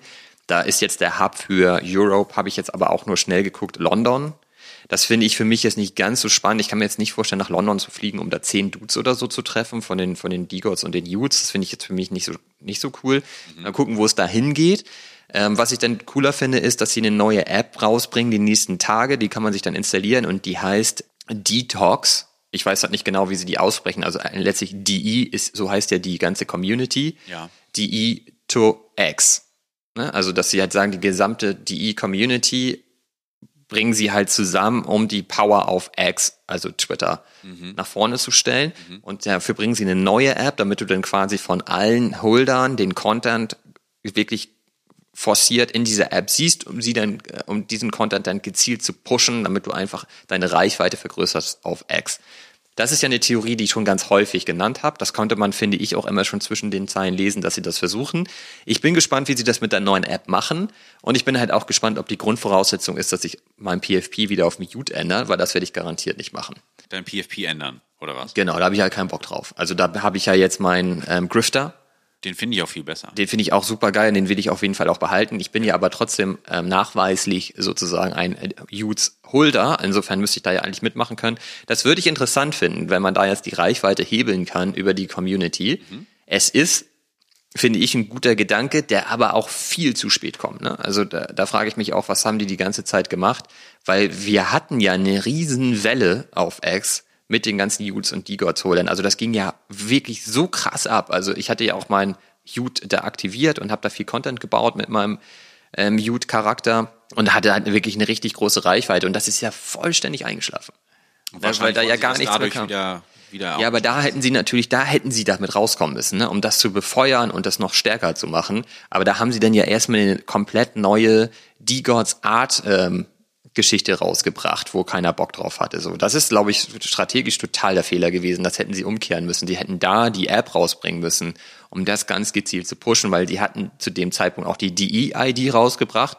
Und da war das ja so, wenn du dich da autorisiert hast mit deinem NFT, hast du ein Auto-Follow zum Beispiel bekommen von den Yoots oder von den DeGods, also von dem Hauptaccount, der dir halt sofort mehr Reichweite gebracht hat. Das ist auch alles zurückgerollt, ne? Ich habe auch den Follow verloren und so weiter, weil das dann alles nicht mehr funktioniert hat und so. Das ist ein bisschen schade. Ich hoffe, dass sie da jetzt richtig ansetzen und da Vollgas geben und man da halt wieder einen richtigen Impact hat. Dann haben sie noch was rausgebracht für das ganze IP-Lizenz-Thema. Das wollen sie halt auch extrem pushen. Jetzt, nachdem die Pudgies da so durchmarschieren. Genau, da denke ich halt auch so, ja, bestimmt eine richtige Richtung, aber das sollst du den Pudgies erstmal nachmachen. Also ja, die sind so krass Gas da und das war auch, vielleicht können wir jetzt deswegen auch direkt mal auf die Pudgies übergehen, auf die Pachi Penguins, die sind echt am Fliegen, also die haben einen Floor von 6,5 ETH mittlerweile. Krass, okay. Und ich finde auch absolut berechtigt, ne? Also ich habe ja auch super häufig über die berichtet und ich bin ja auch großer Luca Netz-Fan und das, was der da halt hinlegt, ist einfach geil. Also der hatte ja den Deal mit Walmart und so weiter, dass da halt die Spielzeuge. Ja. Und da hat er ja gesagt, er muss es halt schaffen, dass die Dinge ausverkauft werden. Tatsächlich ist alles ausverkauft und Walmart hat, weil es so erfolgreich war, nochmal nachbestellt. Und das ist halt das krasseste Signal ever. Und er hat auch wieder ganz viele neue Kooperationen angekündigt und so. Und der gibt halt wirklich Gas und zeigt halt, wie das funktioniert mit den IP-Lizenzen. Ich habe ja meinen verkauft, meinen Pachi Penguin. Ich habe aber immer noch so einen kleinen Pachi. Also ich bin immer noch im Projekt drin. Wo ist da der Floor momentan? Ich glaube 0,55 oder so war das zuletzt, als ich geguckt habe. Okay. Also ist auch okay. Es ist auch ungefähr verdoppelt zu meinem Einkaufspreis. Gut. Bei den Pachi Penguins finde ich aber auch weiterhin so einzuhalten, ist cool. Glaube ich, ist insgesamt schon eine gute Sache. Aber da jetzt einen IP-Lizenzdeal hinzubekommen, glaube ich, ist weiterhin total schwierig. Also habe ich auch schon mal erklärt, warum ich das denke. Bin deswegen jetzt nicht irgendwie traurig, dass ich meinen Pachi Penguin nicht mehr habe. Natürlich hätte ich ihn noch gerne, weil ich das Projekt auch geil finde. Aber ich habe den ja für meinen Grifter-Deal verkauft. Und damit bin ich ja weiterhin total zufrieden. Also deswegen ist da alles gut. Was ich cool finde, ist, bei den Pudgies, da habe ich jetzt hier und da, ich sag mal, Holder ausfindig machen können, die jetzt mit ihrer IP halt auch so umgehen, dass sie ihre eigenen Produkte entwickelt haben. Ich sag mal so Körnerkissen im Pudgy Penguin-Style oder ich sag mal gewisse andere Merch-Sachen so für den normalen Haushalt mit ihrer IP, also mit ihrem Pudgy und machen damit echt gutes Geld. Klar, ob das jetzt stimmt, keine Frage, aber das finde ich halt cool, dass da mal wirklich so ein bisschen auch gezeigt wird, hey, ich habe so ein NFT und das hängt nicht nur in meiner Wallet und sieht cool aus, sondern die nutzen das, um damit auch noch über den NFT-Space hinaus Geld zu verdienen. Und das läuft. So, auch gerade, das ist ja auch clever, das jetzt zu machen, wenn sie jetzt, ich sag mal, von der IP her, ich sag mal, bei Walmart nicht gelandet sind, weil sie nicht unter den 60 Holdern sind, die da quasi gepickt wurden. Die nutzen diesen Hype jetzt aber für ihre eigenen Produkte. Und das finde ich super clever. Und das finde ich ist mal so ein geiles Beispiel für, der Hype-Train läuft für das Projekt. So, klar wurde ich jetzt nicht gepickt, aber ich kann da ja mein eigenes Ding auch draus machen. Und so kann ja jede oder jeder, wo das quasi so IP-rechtlich dann auch so gestattet ist, mit seinem NFT halt sowas machen. Und das finde ich richtig geil. Ja, finde ich auch. Und da gibt es aber einen entscheidenden Unterschied. Das kennt man ja auch schon von den Apes und von den Mutants und so weiter. Ja, ja. Und da gibt es ja dann auch die Initiative von Yuga Made by Apes, wo du dann deine Lizenz offiziell ziehen kannst und so weiter. Das könnten wir zum Beispiel auch mal für die Two Pills machen, weil ich habe ja einen Mutant. Ja. Dann könnte man das da auch raufbranden, wenn man will. Und der große Unterschied ist, dass die Pachi Penguins und Luca Netz und sein ganzes Team dich darin supportet, erfolgreich zu sein mit deinem Pachi und deinem Produkt, das du rausbringst. Und das machen die anderen alle nicht. Mhm. Und ich glaube, das versucht jetzt Frank DeGods letzten Endes auch, indem er diese Netzwerke schafft. Er hat auch gesagt, es wird eine neue Plattform geschafft, um auch quasi so dieses Netzwerk abzubilden, wer macht was, um Leute zu connecten und sowas halt alles. Und da geile Sachen zu bauen, das glaube ich, kann auch funktionieren. Ich glaube aber, dass die Pachis da einfach noch krass anders unterwegs sind. Die geben dir jetzt zum Beispiel auch Pitch-Decks und sowas alles, stellen sie dir einfach zur Verfügung, damit du mit deinem Pachi und super vielen Fakten, die halt das Team von Pachis für dich zusammenträgt, überzeugen kannst, wenn du einen Pitch machst. Also die versuchen wirklich, dich komplett zu unterstützen. Du kannst auch sagen, ich brauche für meinen Pachi irgendeine Animation oder ein animiertes GIF oder so, ich habe da eine Idee. Und die haben ein eigenes Team, die dir das alles bauen und dir das zur Verfügung stellen. Das heißt, die pushen dich extrem, dass du halt erfolgreich wirst mit deinem Pachi und deinem Produkt, weil sie wissen, dass sie im Umkehrschluss ist es natürlich auch gut für die gesamte Kollektion. Genau, und das ist halt ein unterschiedliches Mindset. Ne? Genau, also richtig. Gewinnen wir jetzt zusammen, um das Projekt also unendlich viel größer machen zu können, durch solche kleinen Baustellen, sage ich jetzt mal. Oder gibt es da jemanden, der sagt, ja, du kannst deine IP nutzen, wie du willst, aber ist mir eigentlich auch egal, ich mache hier mein Ding. So, weißt du, dieses, wen supporte ich, wie supporte ich meine Holder, um sie zu animieren, dann auch Geld zu machen, in Anführungsstrichen Geld zu machen, was auch immer damit zu landen. Und ich finde, das ist ja auch ein Zeichen dafür, oder das bindet, sage ich jetzt mal, die Halter des NFTs ja auch noch ungemein mehr an das Projekt. Genau, weil sie ein Teil etwas Größerem sind. Genau, so und das ist ja das, was jeder oder jede sich halt auch irgendwie wünscht, ne? Ein Teil, ich sag mal, der Kollektion eines größeren Projekts zu sein, so. Und das macht es am Ende dann auch aus, finde ich. Genau, und das kriegen sie halt einfach wahnsinnig gut hin. Die haben ja auch vor ein paar Tagen gepostet, dass sie einen Meilenstein erreicht haben, weil sie über 1 Million Follower auf Instagram haben. Ja, das finde ich schon echt krass. Kein NFT-Projekt, das hinbekommen hat bis jetzt. Mhm. Und das zeigt halt einfach, dass sie es hinbekommen, im Web 2 einfach Vollgas zu geben und diese Brand auch bekannt zu machen und dann halt eben gleichzeitig auch noch die Holder darin komplett supporten und unterstützen, die eigenen Produkte erfolgreich zu machen und damit das große Ganze noch erfolgreicher zu machen. Also ich finde es auch extrem spannend. Und Luca Netz hat ja auch irgendwann mal gesagt, er würde sich wünschen, dass so ein Pachi zum Beispiel mal bei North Face oder so mit auftaucht. Mhm. Und das ergibt ja auch total Sinn. Ne? Also du kannst ja so Pinguine, oder Eissorten und so weiter, also oder Eiswürfel, was weiß ich, Alter. Es gibt ja 1000 Sachen, wo du die irgendwie mit einbringen kannst. Und er sagt ja selber, wenn das Ziel muss sein, du verkaufst eine Brotdose, keine Ahnung, hier bei DM oder so, und du verkaufst deine Brotdose aber einfach viel besser, wenn ein Pachi da drauf ist. Das muss das Ziel sein. Und ich denke, die Wahrscheinlichkeit ist auch sehr hoch. Ja. Zumindest bei den Pudgies jetzt durch Walmart und Toys R Us und Smith und wie sie alle heißen. Genau. Da. Das ist ja auch eine gewisse, sagen wir mal, ein gewisser Beweis dafür, dass es funktioniert. Und das gucken sich natürlich andere Marken auch an und schauen, wie können wir das für uns auch nutzen. Weil am Ende hat die Marke selbst oder die Brand im Web2-Space dann ja auch was davon.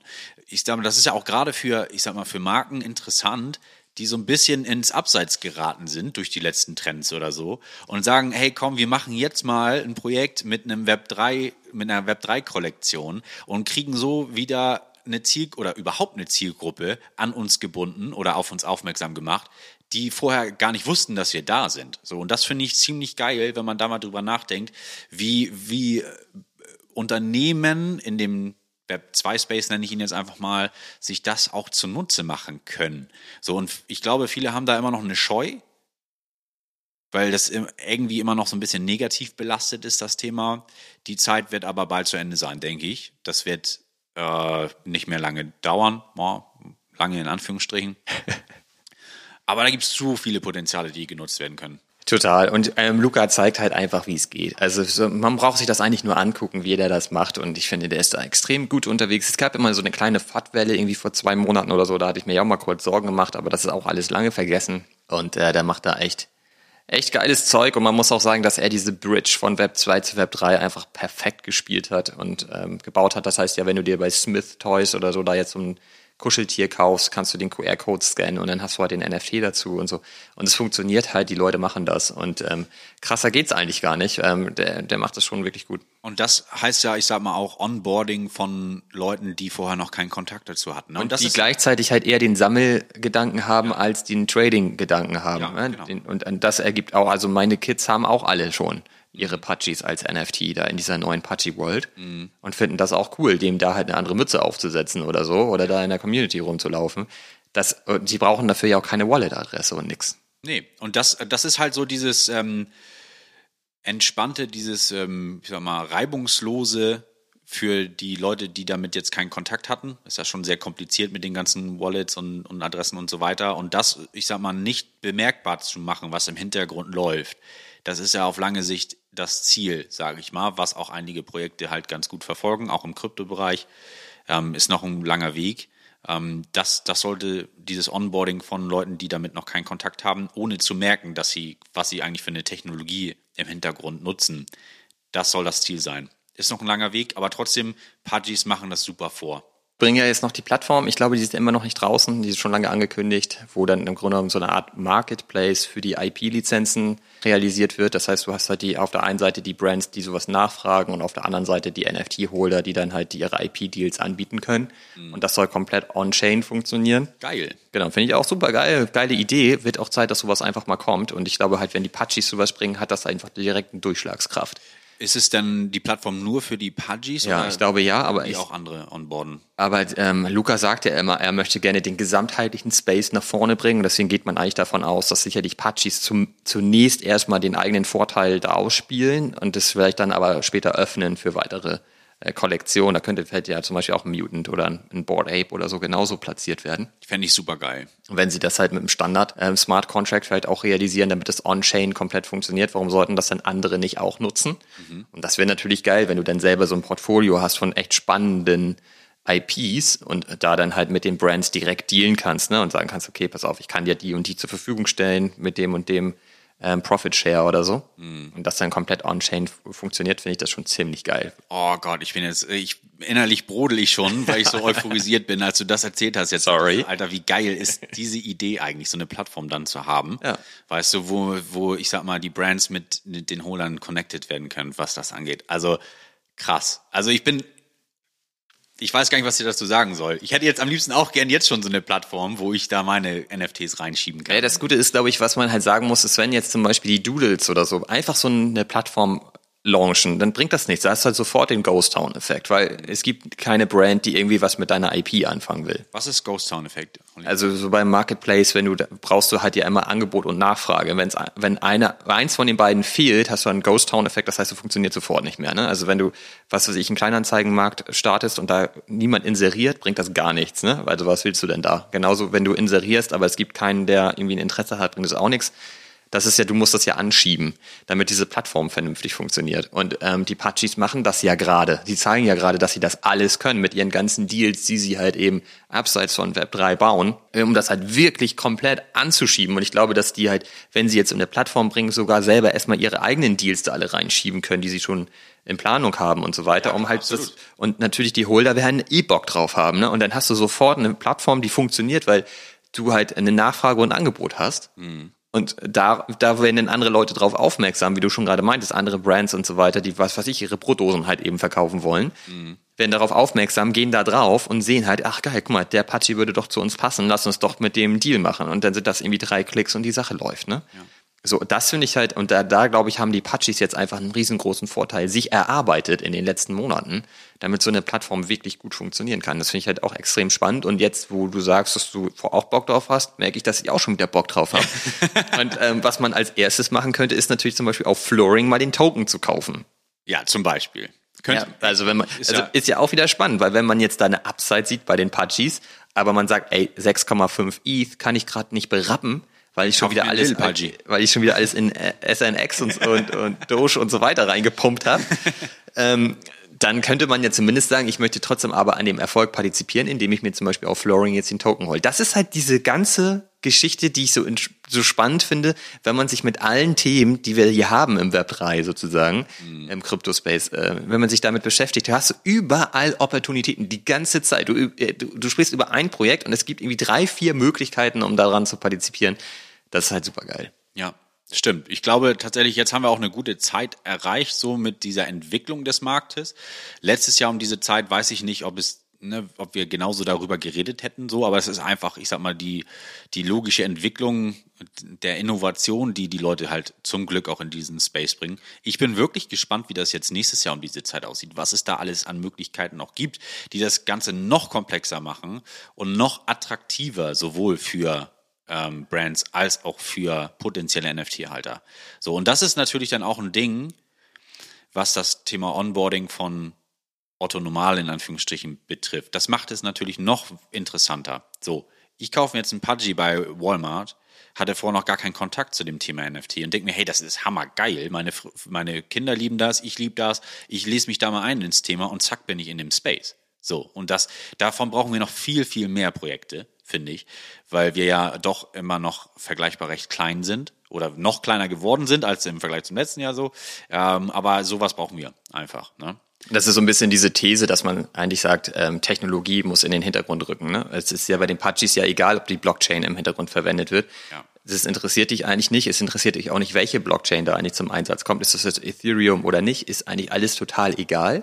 Und da glaube ich halt, geht sowieso die Reise hin. Weil dieser ganze Krieg, den wir hier haben, Ethereum versus Bitcoin mit den Ordinals und diesem ganzen Schism, so, da hat eh keiner Bock drauf. Und das führt auch alles zu gar nichts, ne? Also alle drehen sich halt irgendwie im Kreis. Und ich glaube halt, am Ende muss man halt einfach den Use Case nehmen und den sehen und einfach entscheiden, für den Use Case ist die Blockchain die beste und deswegen nutzen wir die. Und es ist dem Endverbraucher aber vollkommen egal. Mhm. Und das ist halt auch so ein Punkt, der jetzt gerade sehr spannend ist, weil ich sage ja auch immer, dass ich so ein Multi-Chain-Collector bin. Ich sammle Kunst ja nicht nur auf Ethereum, also schon hauptsächlich, jetzt auf Bitcoin gar nicht. Also ich habe irgendwie 2-3 Ordinals oder so und die auch eher, weil Fabi mir die mal geschickt hat. Ich guck mir da gar nichts an so richtig, weil ich immer das Gefühl habe, da ist nichts. Aber es gibt natürlich genauso Tezos und so weiter, wo ich dann halt unterwegs bin. Mhm. Und da gibt es jetzt, und das vielleicht nur noch mal am Rande erwähnt, weil das jetzt halt auch schon kurz davor ist, gelauncht zu werden, es gibt ja FX-Hash. Das ist ja eine Plattform, wo sehr viel Kunst halt eben auf der Tezos-Blockchain getradet wird und gelauncht wird und ist auch super bekannt. Ich habe da auch einiges schon gesammelt. Also ich habe da auch Künstler und auch Kollektionen, die ich richtig geil finde. Man muss aber sagen, dass da halt viel weniger Liquidität vorhanden ist als auf Ethereum, weshalb da die Preise auch viel geringer sind. Also man sagt eigentlich so, als Künstler kannst du da kein Geld verdienen. Weil wenn ein Werk zum Beispiel irgendwie auf Ethereum $2.000 kostet das auf Tezos, auf FX-Hash, vielleicht mit einer alternativen Kollektion irgendwie $20. Also das ist ein Riesenunterschied und man denkt eigentlich, dass das vor allen Dingen mit der Liquidität zusammenhängt. Und du hast jetzt halt eine Community, die total bullish ist auf Tezos, du hast eine, die ist total bullish auf FX-Hash und du hast eine, die ist total bullish auf Digital Art. Mhm. Und was jetzt passiert bei FX-Hash ist, dass ab dem 1.12. kannst du als Künstler deine Kunst auch auf Ethereum launchen. Das ist neu. Mhm. Das heißt, sie haben jetzt nicht nur noch Tezos, sondern auch Ethereum. Und das wird jetzt sehr spannend zu beobachten sein, ob die Kunst auch sich quasi den Preisen annähert auf Ethereum, wie man das kennt. Und ob es den Leuten eigentlich um Tezos geht, ob es den Leuten um FX-Hash geht. weil die dann keinen Bock haben auf Ethereum, oder ob es am Ende einfach nur um die Kunst geht. Mhm. Ja, und das ist dieser Punkt. Technologie rückt in den Hintergrund. Ich will geile Kunst sammeln. Mir ist es egal, ob es Ethereum oder Tezos oder sonst was ist oder Bitcoin. Mhm. Aber wir haben da ganz viele unterschiedliche Preissprünge. Ne? So ein Ordinal ist halt schweineteuer, Ethereum ist teuer und Tezos kostet dann fast gar nichts mehr. Mhm. Und da bin ich mal gespannt, wie sich das jetzt annähert. Und ab dem 1.12. starten richtig viele Kollektionen auf FX-Hash. Das kann man sich angucken. Die haben so einen Kalender gelauncht. Da ist jeden Tag sind da 2-3 neue Drops, die richtig günstig sind, dann auf Ethereum. Und da kann man sich auf jeden Fall, wäre mein Tipp an der Stelle, sich mal angucken, was da so gelauncht wird. Die ersten haben auch schon Preise, die man dann minden kann. Und vielleicht kann man da tatsächlich ein paar ganz geile Schnäppchen machen in der nächsten Zeit. Du sagtest gerade, worum geht es? Also die Frage, geht es um die Kunst, geht es um die Chain, um was geht es? Ne? Ja. Also ich glaube, was ich mich gerade gefragt habe, wenn Jack Butcher auf Tezos seine erste Kollektion gelauncht hätte und da immer geblieben wäre, wäre der so erfolgreich, wie er jetzt ist? Also erfolgreich musst du definieren, was heißt erfolgreich? Genau, was ist Erfolg? Klar, gute Frage, aber könnte er so einen Mintpreis verlangen? Nein. Also könnte er so einen Hype generieren? Wahrscheinlich nicht. Und da denke ich schon, dass es interessant ist, auf welcher Chain, also eine Grundsatzüberlegung, auf welcher Chain ich launche, also meine Kunst oder meine Projekte, was auch immer, eine echt wichtige ist. So. Aber wie du schon sagst, also es gibt ja auch andere Chains, die geile Kunst haben, wo ich als potenzieller Käufer denke, Alter, die Kunst ist richtig geil. Ist mir jetzt auch egal, ob die auf Tezos ist oder auf ETH oder was auch immer. Ich will die halt haben. Die soll halt zu Hause an meiner Wand in meinem Wallframe laufen. Genau, zum Beispiel. So, und dann ist mir es egal, wo es läuft. Ich glaube tatsächlich so von der Preisfrage her ist das ganz entscheidend, auch für die Positionierung am Anfang, für die Künstler. Wo gehe ich rein und wo gehe ich nicht rein? Vielleicht spekulieren die dann auch, ne, auf einen gewissen Trend, auf eine gewisse Etablierung der Chain. Das ist dann vielleicht ebenbürtig zur ETH-Chain wird, was auch immer, was sie sich da alles überlegen. Und, ich bin da auch sehr gespannt, tatsächlich. Und da wollte ich dich auch nochmal zu fragen, zum Thema Kunst. Du sagtest ja gerade, dass du auch bei Tezos aktiv bist und dir da auch Kunstwerke anschaust. Es ist ja, da gehst du ja aber nur davon aus, was du gut findest. Richtig? Und nicht davon, wie könnte der Preis in einem Jahr von diesem Kunstwerk sein und wie hoch ist die Wahrscheinlichkeit, dass ich das mit einem gewissen Mehrgewinn verkaufen kann, sondern da geht es wirklich für dich darum, ich finde dieses Kunstwerk cool, ich möchte es haben, egal wie viel es kostet und egal wie die Wertentwicklung am Ende ist, richtig? Na, nicht ganz. Okay. Also die Wahrheit liegt da so ein bisschen in der Mitte. Also ich kaufe mir jetzt kein Kunstwerk, das ich irgendwie bei dem ich finde, das sieht total geil aus und deswegen bin ich bereit, dafür $10.000 zu bezahlen. Und wenn das in einem Monat nur noch $500 wert ist, ist mir das egal. So ist es halt nicht, sondern ich gucke schon, dass es als Wertespeicher zumindest funktioniert. Das heißt, dass es wertstabil ist. Okay. Dafür gucke ich mir unterschiedliche Faktoren an, so wie du von meintest bei dem Coin. Ich gucke mir an, was ist das für ein Typ? Ich gucke mir die ganze Story an zu dem Kunstdrop, ob ich die geil finde oder nicht. Weil so funktioniert Kunst ja nun mal. Du musst ja auch verstehen, was hat der Künstler sich da überlegt, was will er damit erreichen, was ist die Geschichte dahinter. Guck mir dann das Artwork natürlich auch an, ob mir das gefällt, wie komplex es auch ausgestaltet ist. Ich meine, da gibt es auch ganz viele unterschiedliche Sachen. Ich glaube, ich habe hier so ein bisschen den Vorteil, dass durch meinen Job und durch meine Karriere ich schon ein Auge habe, um relativ schnell zu erkennen, so wie du vielleicht in einem Diagramm erkennen kannst bei einem Coin, ob das halt irgendwie geil ist oder nicht oder ob da halt irgendwelche Fehler drin sind, die eigentlich nicht so cool sind, die auch tatsächlich dann schnell dazu führen, dass so ein Drop total abgestraft wird, weil dafür gibt es genügend Leute in dem Space, die sowas dann erkennen können und da schon sehr genau unterscheiden können zwischen qualitativ hochwertiger Kunst und eben nicht. Und ich gucke mir natürlich den Künstler und auch auf X an, was hat er für eine Reichweite, was hat er für einen Impact, wenn er jetzt zum Beispiel was twittert und da hat irgendwie 11 Views, so wie du auf X, dann kaufe ich mir das. Das war ein Stich ins Herz. Das tut weh. Dann kaufe ich mir das wahrscheinlich nicht, weil ich denke, der hat halt keinen Impact auf dem Markt. Da wäre ich zumindest nicht bereit, schon im Vorfeld ein Premium auf die Kunst zu bezahlen. Ich könnte vielleicht sagen, okay, ich glaube, der hat Potenzial, aber dann kaufe ich nicht für mehrere $1.000 seine Kunst. Okay, ja. Und auf Tezos ist das noch schwerer einzuschätzen. Es gibt so ein bisschen den Trick, dass man auf Artblocks den Kalender beobachtet, welche Drops kommen in der nächsten Zeit Weil es ist häufig so, dass die Künstler, die dann, was weiß ich, in 4 Wochen einen Drop bringen auf Artblocks, schon längst etabliert sind auf Tezos und da schon ganz viele Kollektionen haben. Und wenn man dann da mal guckt, kann man vielleicht da das eine oder andere schon mal kaufen, weil wenn er dann über Artblocks auf Ethereum bekannt wird, hast du halt auf jeden Fall auch eine Upside auf Tezos. Das hängt halt miteinander zusammen. Ne? Verstehe, okay. Aber also so kannst du da auch wieder dein Domänenwissen nutzen, um mögliche Opportunitäten zu erkennen. Ansonsten ist es so, dass du häufig auch minten kannst und es kostet halt überhaupt keine Gas-Fees. Ne? Also da beschweren sich Leute über einen Gas-War, weil du halt 50 Cent bezahlen musstest für die Transaktion. Ne? Genau, das ist halt ein komplett anderer Schnack, wo ich denke, Alter, dreh doch hoch auf $2, ist doch Latte, Alter. Ja. Und dann kommst du auf jeden Fall durch. Da fängst du bei ETH ja noch nicht mal an. Nee, genau. Genau, also da habe ich halt so ein paar Sachen, aber es ist halt, da ist wirklich kaum Liquidität. Es gibt natürlich auch andere Beispiele, wo so Werke richtig, richtig teuer sind auch, aber das sind ganz wenige. Okay. Also da kann man, wenn man Bock hat, sich reinschrauben. Ich finde das halt auch schwierig, das dann zu beurteilen, weil da halt so wenig Liquidität ist am Ende. Aber da kannst du natürlich viel mehr die Karte spielen, dass du sagst, naja, ich kaufe es mir halt, weil es mir gut gefällt. Mhm. Und da kannst du dann natürlich viel mehr die mögliche potenzielle Upside ausblenden. Was beim Jack Butcher natürlich ganz anders ist. So, Alter, da gehst du rein, weil es dir gefällt, aber auch, weil du natürlich weißt, der Typ ist eine Maschine. Also passt es ja quasi auch. Deswegen bist du da ja auch in Trademark wieder drin. Genau. Zu dir passt es. Und die Kollektion ist übrigens auch spannend, wenn man sich wirklich immer weiter mit der beschäftigt. Da sind relativ viele versteckte Gems in dieser Kollektion. Es gibt schon Leute, die sich so krass damit beschäftigen und darüber schreiben und so weiter.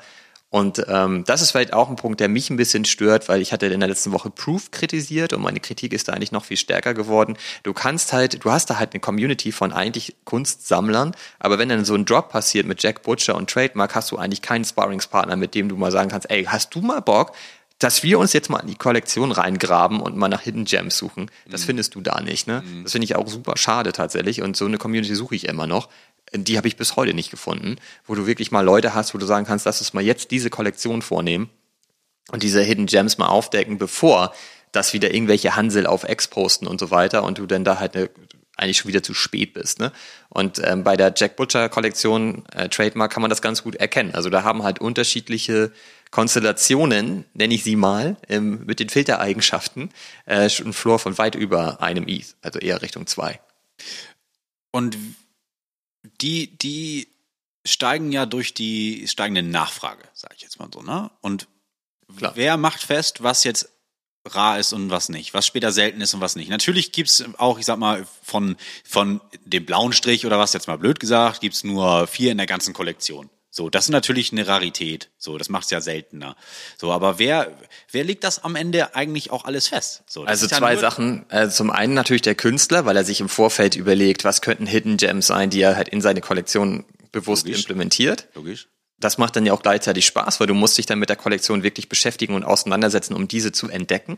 Mhm. Und auf der anderen Seite gibt es auch immer quasi Gems, die die Community für sich definiert. Das hast du zum Beispiel bei den Chromie Squiggles ziemlich stark. Mhm. Und übrigens an der Stelle mal herzlichen Glückwunsch an die Chromie Squiggles. Die hatten gestern 3-jährigen Geburtstag. Wow. Glückwunsch und auch. Das in diesem Space. Von mir, ja, das ist schon super alt. Genau, und ich habe ja auch so eine, und man sagt so ein bisschen, dass so die modernen Chromie Squiggles sind jetzt die Trademarks von Jack Butcher, weil man relativ viele Ähnlichkeiten und Parallelen ziehen kann. Mhm. Und kann man vielleicht auch. Und wenn man da halt schon wieder Domänenwissen besitzt aus den Chromie Squiggles, kannst du diesen Stück weit schon wieder übertragen auf die Trademarks. Also das ist halt, solche Sachen sind ja total interessant. Und ich glaube, dass man bei Jack Butcher einfach sicher sein kann, es gibt viele, die sagen, wenn es einen Gewinner gibt in diesem Jahr, in diesem Space, ist es Jack Butcher mit seinen Kollektionen, was er halt mit den Checks, was er mit O'Peppin aufgebaut hat, was total geil ist. Da bin ich auch immer noch drin. Das ist super nice alles. Jetzt auch mit den 2 neuen Kollektionen auch eigentlich wieder geil. Und es gibt natürlich auch Leute, viele Grüße an die Acker-Gang, die mich da auch kritisiert hat, was sollen diese paar Striche da, was soll das für Kunst sein? Mhm. Aber ich würde, wenn du dich damit nicht beschäftigst und dich damit nicht wirklich auseinandersetzt, ja, dann sind es halt eben nur ein paar Striche. Aber das ist ja gerade das Geile in dem Space. Es gibt genügend Leute, die Bock haben, sich damit zu beschäftigen. Ja. Und die da dann halt auch einen Wert sehen. Und dann ist es, wie du sagst, so eine steigende Nachfrage. Leute haben Bock, das zu haben und vielleicht auch mehr als einen. Mhm. Und dann steigt auch der Preis. Und Jack Butcher ist jemand, der weiß, wie es funktioniert. So. Und diese Kombination ist, glaube ich, halt einfach extrem wichtig. Ich habe auch schon häufiger gesagt, es gibt auch Künstler, auch in Deutschland, die coole Kunst machen, denen die ganze Community und Ex und so weiter aber komplett am Arsch vorbeigehen und halt überhaupt keine Attention hinbekommen und dadurch auch keine Bindung Bindung an die Holder hinbekommen und dann sind die Dinger tot. Aber das gehört ja meiner Meinung nach auch dazu. Eben, meine, diese Kombi ist ja gerade geil. Ja, also ich finde tatsächlich, also Künstler haben ja, ich meine, die verüben ja ihre Kunst, sag ich mal, die malen ihre Bilder oder was auch immer, wie sie ihre Kunst gestalten, ja, weil sie da eine Leidenschaft für haben, würde ich jetzt mal sagen so. Aber das auch zu monetarisieren, um dann vielleicht auch, ich sag mal, das Brot auf dem Tisch sich kaufen zu können, dafür brauchst du ja einfach die Leute, die das dann auch abnehmen. Dafür brauchst du diese halt, Attention und so weiter. Genau, du brauchst diese ganze Kombi. Du musst Marketing verstehen, du musst halt diese ganze Attention-Engine vernünftig betreiben können auf X, in deinem Discord und was weiß ich wo überall. Du musst natürlich geile Kunst bauen. So, ich meine, es bringt ja nichts, wenn das alles scheiße aussieht und die Leute das nicht cool finden. Du musst geile Kollektionen bauen, du musst geile Drops bauen und du musst diese ganze Technologie verstehen, wie du halt Tokenomics und so weiter für dich nutzen kannst. Aber wenn Jack Butcher ist aus meiner Sicht jemand, der das alles beherrscht und deswegen ist der so erfolgreich. Und ich glaube, ich kaufe mir nachher noch einen Trademark. Jetzt. Das glaube ich auch. Also ein Pachi Penguin, ein Trademark. Ich habe mir meine Liste schon aufgeschrieben hier. Blast. Ja, ne, genau, ganz oben Invite-Code von Olli nochmal aktivieren hier. 3 ETH reinschieben. Ich habe noch eine andere geile Kollektion. Und zwar erzähle ich ja häufiger von Transient Labs, die auch wirklich geile Sachen machen. Man muss wirklich mal sagen, ich habe letzte Woche, glaube ich, bei dem Trademark-Drop gesagt, Alter, das gibt's doch nicht, lernen die Leute nichts dazu, warum gab's jetzt wieder ein Gas-War, warum war das wieder gebottet, wo ist die Innovation? Und man muss sagen, Transient Labs zeigt, wie es geil geht. Also die bringen die ganze Zeit geile neue Smart Contracts raus und so weiter. Vielleicht erinnerst du dich daran, dass ich von dem Doppelgänger-Contract gesprochen habe. Ja, ich erinnere mich. Der ist ja von denen. Mhm. Also die bauen wirklich die ganze Zeit richtig geile Sachen. Es ergibt total Sinn, sich die immer mal wieder anzugucken. Und die haben ein ganz cooles Projekt gerade, das heißt 6-Word-Stories. Das läuft schon seit einer Woche, glaube ich, ungefähr. 6 Words wie das Wort? Genau. Okay, oder wie die Wörter. Ja, und die Idee ist, die haben, ich weiß gar nicht wie viele, 10 Künstler oder so. Und da ist auch John Carbon dazwischen, was ich irgendwie geil finde, weil das ist ja The Seeker. Ja. Das ist schon wieder richtig Bock, Alter. Ich habe einen Print von dem übrigens bekommen, der liegt nebenan. Den muss ich dir nachher mal zeigen. Der ist handgemalt. Dass du mir den jetzt vorhin noch nicht gezeigt hast. Davon gibt es nur 13 Stück. Der sieht so geil aus. Da habe ich schon wieder so vorbei. Ich hab so Bock drauf, ey. Ich habe jetzt schon einen Bilderrahmen und so bestellt. Der hängt dann hier auch hoffentlich. Man beachtet, davon gibt es nur 13 Stück. Da hat Olli natürlich wieder... Aber es ist ein Geschenk von ihm. Okay. Für die Leute, die quasi sein Rätsel bis zum Ende gelöst haben. Davon gab es nur 13 Leute. Krass. Okay. Genau. Wie hast du das denn geschafft? Habe ich doch erzählt. Da musst du die Episode mal anhören. Da habe ich gerade mental geschlafen, als du das gesagt hast. Ja, das geht gar nicht, Alter. Genau, deswegen habe ich da halt jetzt ja diesen... es ist einfach schon wieder geil. Aber auf jeden Fall nochmal zurück zu 6-Word-Stories. John Carbon macht da mit, aber das funktioniert so. Die bringen im Grunde genommen einen Prompt und einen Künstler zusammen. Und der aktuelle Prompt ist halt My Bags. Und du hast dann ein Canvas, wo du eine Story zu diesem Prompt schreiben sollst, aber du darfst nur 6 Wörter benutzen. Mhm. Du musst halt quasi so ein Blank minden. Das kostet 004 irgendwas ETH. Dann kannst du da deine Story draufpressen. Und nach einer Woche wählt der Künstler aus, welche Story er am geilsten findet, nimmt diese Story und baut auf der Basis ein Artwork. Und alle Leute, die teilgenommen haben mit ihren Blanks, bekommen dann dieses Artwork da drauf gepresst. Und du hast dann halt eben ein NFT von diesem Künstler mit diesem Artwork, sehr günstig gemintet, mit wahrscheinlich einer überschaubaren Supply. Aktuell sind so um die 30 Stück erst gemintet bei dem ersten Künstler. Mhm. Und wenn du gewinnst, wenn deine Story gepickt wird, bekommst du 10% aus dem Pool. Na. Von den Einnahmen, also von den Mint-Einnahmen. Okay, wie viele sind das jetzt momentan? Ja, um die 30 nur oder so. Aber wenn da halt so ein John Carbon oder so kommt, könnte ich mir vorstellen, wird da auch mehr gemintet. Mhm. Aber da kannst du jetzt wahrscheinlich keine tausenden $1.000 mitmachen. Aber muss dann ja auch gepickt werden. Witzige Idee. Ja, aber es funktioniert alles on-chain wieder. Mhm. Und ich finde es auch einfach total geil, weil du kriegst so einen Prompt und dann musst du dir eine Story dazu überlegen. Kannst ja auch mehrere einreichen. Kannst ja mehrere Sachen minden, mehrere Stories schreiben, also deine Wahrscheinlichkeit auch erhöhen, dass du halt gepickt wirst. Dann kriegst du ja auch wirklich ein Artwork von ihm als NFT am Ende. Und wenn du Glück hast, kriegst du auch noch 10% aus dem Pool. Also ist schon wieder eine innovative, geile Idee. Habe ich schon wieder Bock mitzumachen. Ich wollte gerade sagen, und wie ist so der Stand bei dir? Bist du da schon wieder drin oder war das? Also ich sag ja, es sind um die 20 Stück gemintet, alle von mir. 20 von dir und 10 von 10 anderen Leuten. Wahrscheinlich. Nee, dann muss ich ja noch mehr minden, um meine Wahrscheinlichkeit zu erhöhen, dass ich auch gepickt werde. Damit ich 10% von meinen gesamten Investitionen wiederkriege. Nee, ich habe da noch gar nicht mitgemacht, weil ich den Künstler aktuell, der ja jetzt gerade am Zuge ist, noch nicht so cool finde. Okay. Ich warte da halt noch ab und es ist ja nicht raus, wann die nächsten kommen. Aber ich glaube, es läuft immer eine Woche und dann kommt der nächste. Aber die Reihenfolge, die da aktuell in der Liste ist, glaube ich, nicht vorgegeben. Also das kann sein, dass John nächste Woche kommt oder erst in 2 Monaten. Aber finde ich schon wieder geil. Also finde ich gut. Und die haben jetzt auch noch ein neues Projekt wieder gelauncht. Das habe ich aber gestern erst gesehen. Das kann man demnächst minden.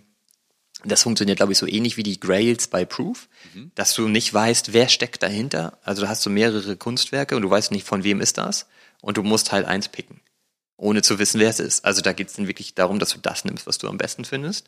Oder aber wieder dein Domänenwissen anwenden kannst, um eine Vermutung anzustellen, wer dahinter steckt. Ich sehe dich da schon wieder mit irgendwelchen Vermutungen dann um die Ecke kommen. Ja, irgendwelche Schnüre hier schon wieder am Spannen. Ja, Olli, Ding Dong, ich komme gleich. Also man sieht auf jeden Fall, da geht schon wieder echt eine ganze Menge in diesem ganzen Sektor. Und da sind auch wieder spannende Sachen dabei, wo ich Bock habe, auf jeden Fall mitzumachen. Apropos gehen. Geht unsere Zeit hier gleich mal zu Ende? Oder ja, 1:28 haben wir jetzt. Also wir sollten ein Ende finden. Alles klar. Ich hätte sonst nämlich nach einer Sonnenbrille gefragt, weil die Sonne die ganze Zeit in mein Gesicht scheint. Und nach Sonnencreme, weil ich glaube, dass ich jetzt inzwischen schon einen Sonnenbrand habe. Und jetzt strahlst du mich nicht nur an, sondern die Sonne in vollen Zügen. Was richtig geil ist. Aber das macht soll man auch genießen. So oft haben wir das hier nicht. Die Sonne, ne? Ja. Ja, ich sehe dein Gesicht öfter als die Sonne, würde ich sagen. Ja. Wobei hier ist ganz schön oft Sonne. Also wir sitzen ja hier auch so schon fast so im Wintergarten eigentlich. Ja, stimmt. Da draußen liegt komplett Schnee und die Sonne strahlt. Blauer Himmel ist eigentlich geil. Wir müssten eigentlich aufhören und dann gehe ich erstmal graveln. Das ist eine gute Idee. Vielleicht kommst du mal mit. Mit meinem Fahrrad? Ich habe noch ein Mountainbike hier. Cool. Passt das denn auch für meine Größe? Ja. Oder hänge ich da dann wie auf so einem Kinderfahrrad so, da mit den Beinen so an den Ohren? Ja, das Gewicht ist eher... Ja, der entscheidende Faktor. Also Carbon ist meistens, sind Carbonrahmen nur so bis 90 Kilo zugelassen. Bis 90? Mhm. Ach, wird eng, ne? Ja, dann muss ich halt irgendwie, keine Ahnung, muss ich da drauf laufen oder so. Oder du läufst einfach. Ja, du bist doch ein guter Läufer. Ja, habe ich auch gehört, ja, man munkelt. Aber dann können wir nur maximal 10 Kilometer oder so machen. Das ist ja Quatsch. Ja, dafür tritt's ja nicht an. Nee. Na, wir überlegen das gleich mal und machen hier vielleicht mal einen Schlussstrich. Finde ich gut. Wollte ich aber eigentlich nochmal hören, warum du eigentlich so pro Chainlink bist. Boah, das würde jetzt den Rahmen sprengen. Also ich glaube, das ziehen wir auf die nächste Folge. Ja, ich finde das Thema Oracles ziemlich spannend und wie, sag mal, die Datenkommunikation von Off-Chain und On-Chain funktioniert über diese Oracles. Hochinteressant. Und am Ende... doch auch eine Blockchain, die Smart Contracts abbildet, oder? Jo. Also das ist ja auch noch nicht geklärt, ne? Also welche Blockchain macht am Ende das Rennen eigentlich, ne? Das ist nicht geklärt, das wird auch nicht geklärt sein, denke ich. Es wird am Ende so sein, dass es verschiedene Chains gibt, die für verschiedene unterschiedliche Sachen halt Vor- und Nachteile haben und es nachher eine Interoperabilität, also einen Zusammenschluss von diesen Chains, eine Kommunikation zwischen diesen Chains halt geben wird. So, und ich glaube nicht, dass es jetzt das Rennen nur ETH macht oder nur Polygon oder weiß der Geier wer, sondern wir haben nachher ein Multiversum an Blockchains. So, und da können wir natürlich dann nochmal irgendwie eine extra Folge draus machen. Oder? Klingt doch schon wieder spannend. Habe ich ja schon wieder Bock, jetzt auf Stopp und danach wieder auf Start zu drücken. Ja, auf Stopp. Jetzt bitte auf Stopp. Jetzt, wo es spannend wird. Das ist ein guter Cliffhanger jetzt, ne? Finde ich auch. Also, vielen Dank da draußen fürs Zuhören. Macht's gut. Tschüss zusammen. Hat eine Menge Spaß gemacht wieder, Jan. Fand ich auch, Olli. Vielen Dank, ne? Und dann, ja, gehe ich jetzt mal die Sonne genießen. Ab geht's nach draußen. Ab geht's nach draußen. Wir können auch draußen einen Feuerkorb anmachen. Das ist gut. Und uns da ein bisschen hinchillen in den Schnee. Ja. Bei -2 Grad. Du könntest auch noch mal in meine Eistonne. Ich wollte gerade sagen, ich könnte auch noch mal in dein Eisbad gehen, ja. Ja. Nee, ich kann auch die Sauna anmachen. Also wir haben wieder Optionen. Ich gehe in die Sauna, du gehst ins Eisbad. Ja. So bleibt das. So 15 Minuten Intervalle. Ja, genau. Aber dann müsst ihr auch einmal tauschen. Nee, ohne tauschen. Ohne tauschen. Da bin ich nicht dabei. Also hau rein, war cool. Tschüss, Olli. Bis zum nächsten Mal. Ciao. I start to empty out my pockets when the price start dipping. I got a feeling we the realest and it just started clicking. A lot of options in my face and I don't think that I'm picking. If I can have it all, then why would I not choose the ball? Take my address and hit me with some assets. Connect with the ins and outs so we get early access. Break bread or fake dead and then we on your head. Money on the ledge, ain't no pressure, I'm a fucking vet. Can't make my mind up, fuck choosing cause I want it all. Some of them wanna play, me and mine wanna ball. I had a vision that my MetaMask had 7 zeros. Some of them want the cash, I'd rather had the crypto. I got my dippies with me, pockets fatter than a hippo. Big money on the scale, we don't count it no more.